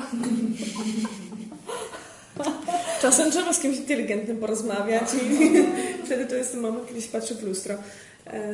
Jak brzmi taka jedna maksyma. Zanim się rozstaniemy, Marto, czy jest jakaś rzecz, książka, film, cokolwiek, inicjatywa, którą chciałabyś z całego serca polecić i przypomnieć ludziom, osobom, które tutaj są, które nas słuchają, oglądają, żeby wzięły udział albo przeczytały, zobaczyły. Tak, ja bardzo bym chciała e, zachęcić różne osoby do tego, żeby wzięły udział w pilnej akcji, którą e, zapoczątkowała w necie nasza koleżanka wspólna, Magda. E, Dzisiaj zapowiadają, że w Opolu mają być burze, w ogóle w różnych miejscach mają być burze. Ostatnio też przeszły różne burze nad y, naszą Opolszczyzną i w domu jednej z naszych koleżanek zadziały się niefajne rzeczy, runął dach i po prostu Magda rozpoczęła akcję w necie zbiórka na ten dach i myślę sobie, że e, jeżeli mam coś polecić na ten wieczór, To zrzutkę. to zrzutka na tą akcję, na ten dach, tak? Tak. Trzeba pomóc tacie Romanowi, tak? Tak, O ile dobrze pamiętam. Odbudować ten dach. Ja myślę, że bardzo fajnie byłoby wkleić linka tutaj pod transmisję.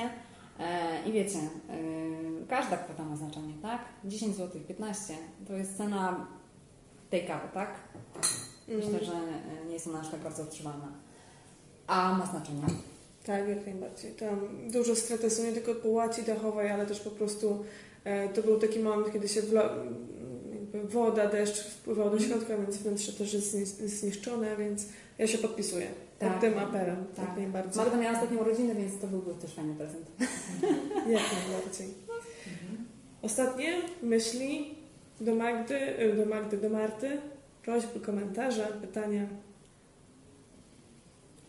Ale ty, ty masz zeszyt, Nie, ja sobie zapisałam e, Marina Abramowicz, książka, bo, ja uwielbiam czytać biografię, e, nie tylko kobiet, ale chyba przede wszystkim, tak mi się wydaje, kobiet. Bo są niesamowicie inspirujące. To znaczy, mm, w życiu bym się nie spodziewałam po tych osobach e, takiej historii, bo sobie wyobrażam na przykład, pamiętam jaki szok przeżywałam, kiedy czytałam o Agacie Christie. Po prostu no, nie byłam w stanie uwierzyć, że, że to naprawdę jest o niej. Bo zupełnie, zupełnie, zupełnie inny obraz miałam e, w głowie o tej autorce, więc e, bardzo lubię czytać e, biografię i sobie zapisałam. A co? Ku pamięci, widzisz, na pierwszej pozycji, bo dopiero niedawno powstała Też mam ta taką listę, też mam taką listę i No właśnie. jak tylko jest I tak. okazja, to Tak, czytam. tak, no właśnie. No ja czytam, mm, bardziej słucham niż, niż czytam, bo jakoś tak mam więcej czasu chyba na słuchanie niż na czytanie. Mhm. E, ale też tak na, na, na sam koniec, em, bo my się jakiś czas temu spotkałyśmy podczas y, wywiadu o synach. A, o synach. Tak, no, No. właśnie. O stereotypach. O stereotypach, chłopców, tak, no? dokładnie. Czy Mhm. tak, no tak zak- zakończając, możemy tak zakończyć o stereotypach? Mhm. Nie, to tu jest nasza bohaterka, Tak, to ona no tutaj rozdaje karty.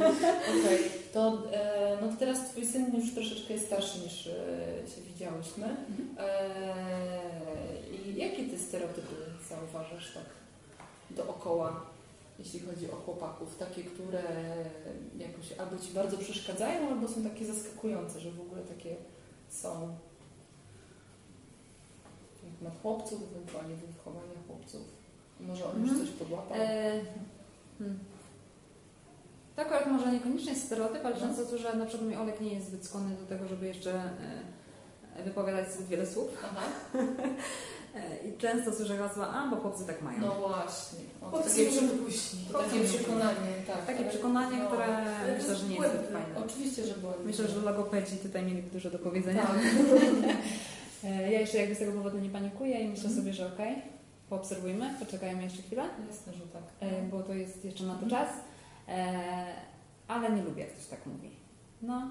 Ostatnio byliśmy u, u znajomych i, i Olek świetnie się bawił e, lalką, woziłem w wózku. Tak. Buszował z tym wózkiem strasznie. I to było spoko, nie? Mhm. Jakby nie mam żadnych oporów co do tego. Ale też nikt jakby tego nie komentował, nie? Mhm. Mm. Takie stereotypy. E, W ogóle uważam, że e, najlepsza, jeżeli chodzi o walkę ze stereotypami, jest moja teściowa. O, Bo ona kupuje Olkowi różowe skarpetki. Albo kupi mu zawsze jakieś taką, jakąś bluzeczkę z jakimś takim elementem, który tak. Przepisalibyśmy, że to jest ubranie dla dziewczynki. No jest spoko, no. Może podprogowo Wam chce coś powiedzieć, że chciałaby wnuczkę, tak? Nie, nie wiem, ale, ale no nie wiem. Myślę sobie, że okej, no fajnie. E, ale też wiesz co, tak sobie myślałem, mój Olek jest strasznie takim rockliwym Aha. dzieckiem. On po prostu nie wisi w miejscu. I tak jak sobie o tym myślę, że jest taki żywy, taki energiczny, e, to też często mi przychodzi na myśl twój syn z tego A, wywiadu. Okej. Nie, bo ty mówiłaś, że twój syn akurat e, jest Tak, jest spokojny. jest spokojniejszy po prostu, tak? I że często słyszysz, jakby e, takie, takie różne uwagi z tym związane, Tak, nie? tak, tak, od obcych ludzi. Od obcych ludzi, Tak, no. obcych ja sobie ludzi. myślę wtedy, a mój Olek jest taki stereotypowy. że jest takim energicznym chłopcem. Tak. No. No, tak. tak, to prawda. No, no, Piotrek ma teraz różowy rower po siostrze mm. a, i jemu to absolutnie nie przeszkadza. Znaczy, ogólnie to on nie cierpi różowego i kocha niebieski, mm -hmm. ale deklaratywnie mm -hmm. nie cierpi różowego i kocha niebieski, -hmm. bo jemu kompletnie nie usłyszałam od niego ani jednej uwagi na ten temat, że rower jest różowy. Natomiast całe otoczenie przynajmniej 50 ten rower. No nie, no po co? On będzie na nim jeździł może w tym roku, w przyszłym roku, może już wyrośnie. No, no po co? Mhm. Jemu to w ogóle nie przeszkadza. Jak zobaczył ten rower, o, a tutaj ten pasek jest czerwony. Może być. Wsiadł i zaczął jeździć. I, mhm. i tyle, i już, i koniec. Mhm. Więc Bardzo ja to w ogóle nie jak to się dalej potoczy, jak to będzie wyglądało.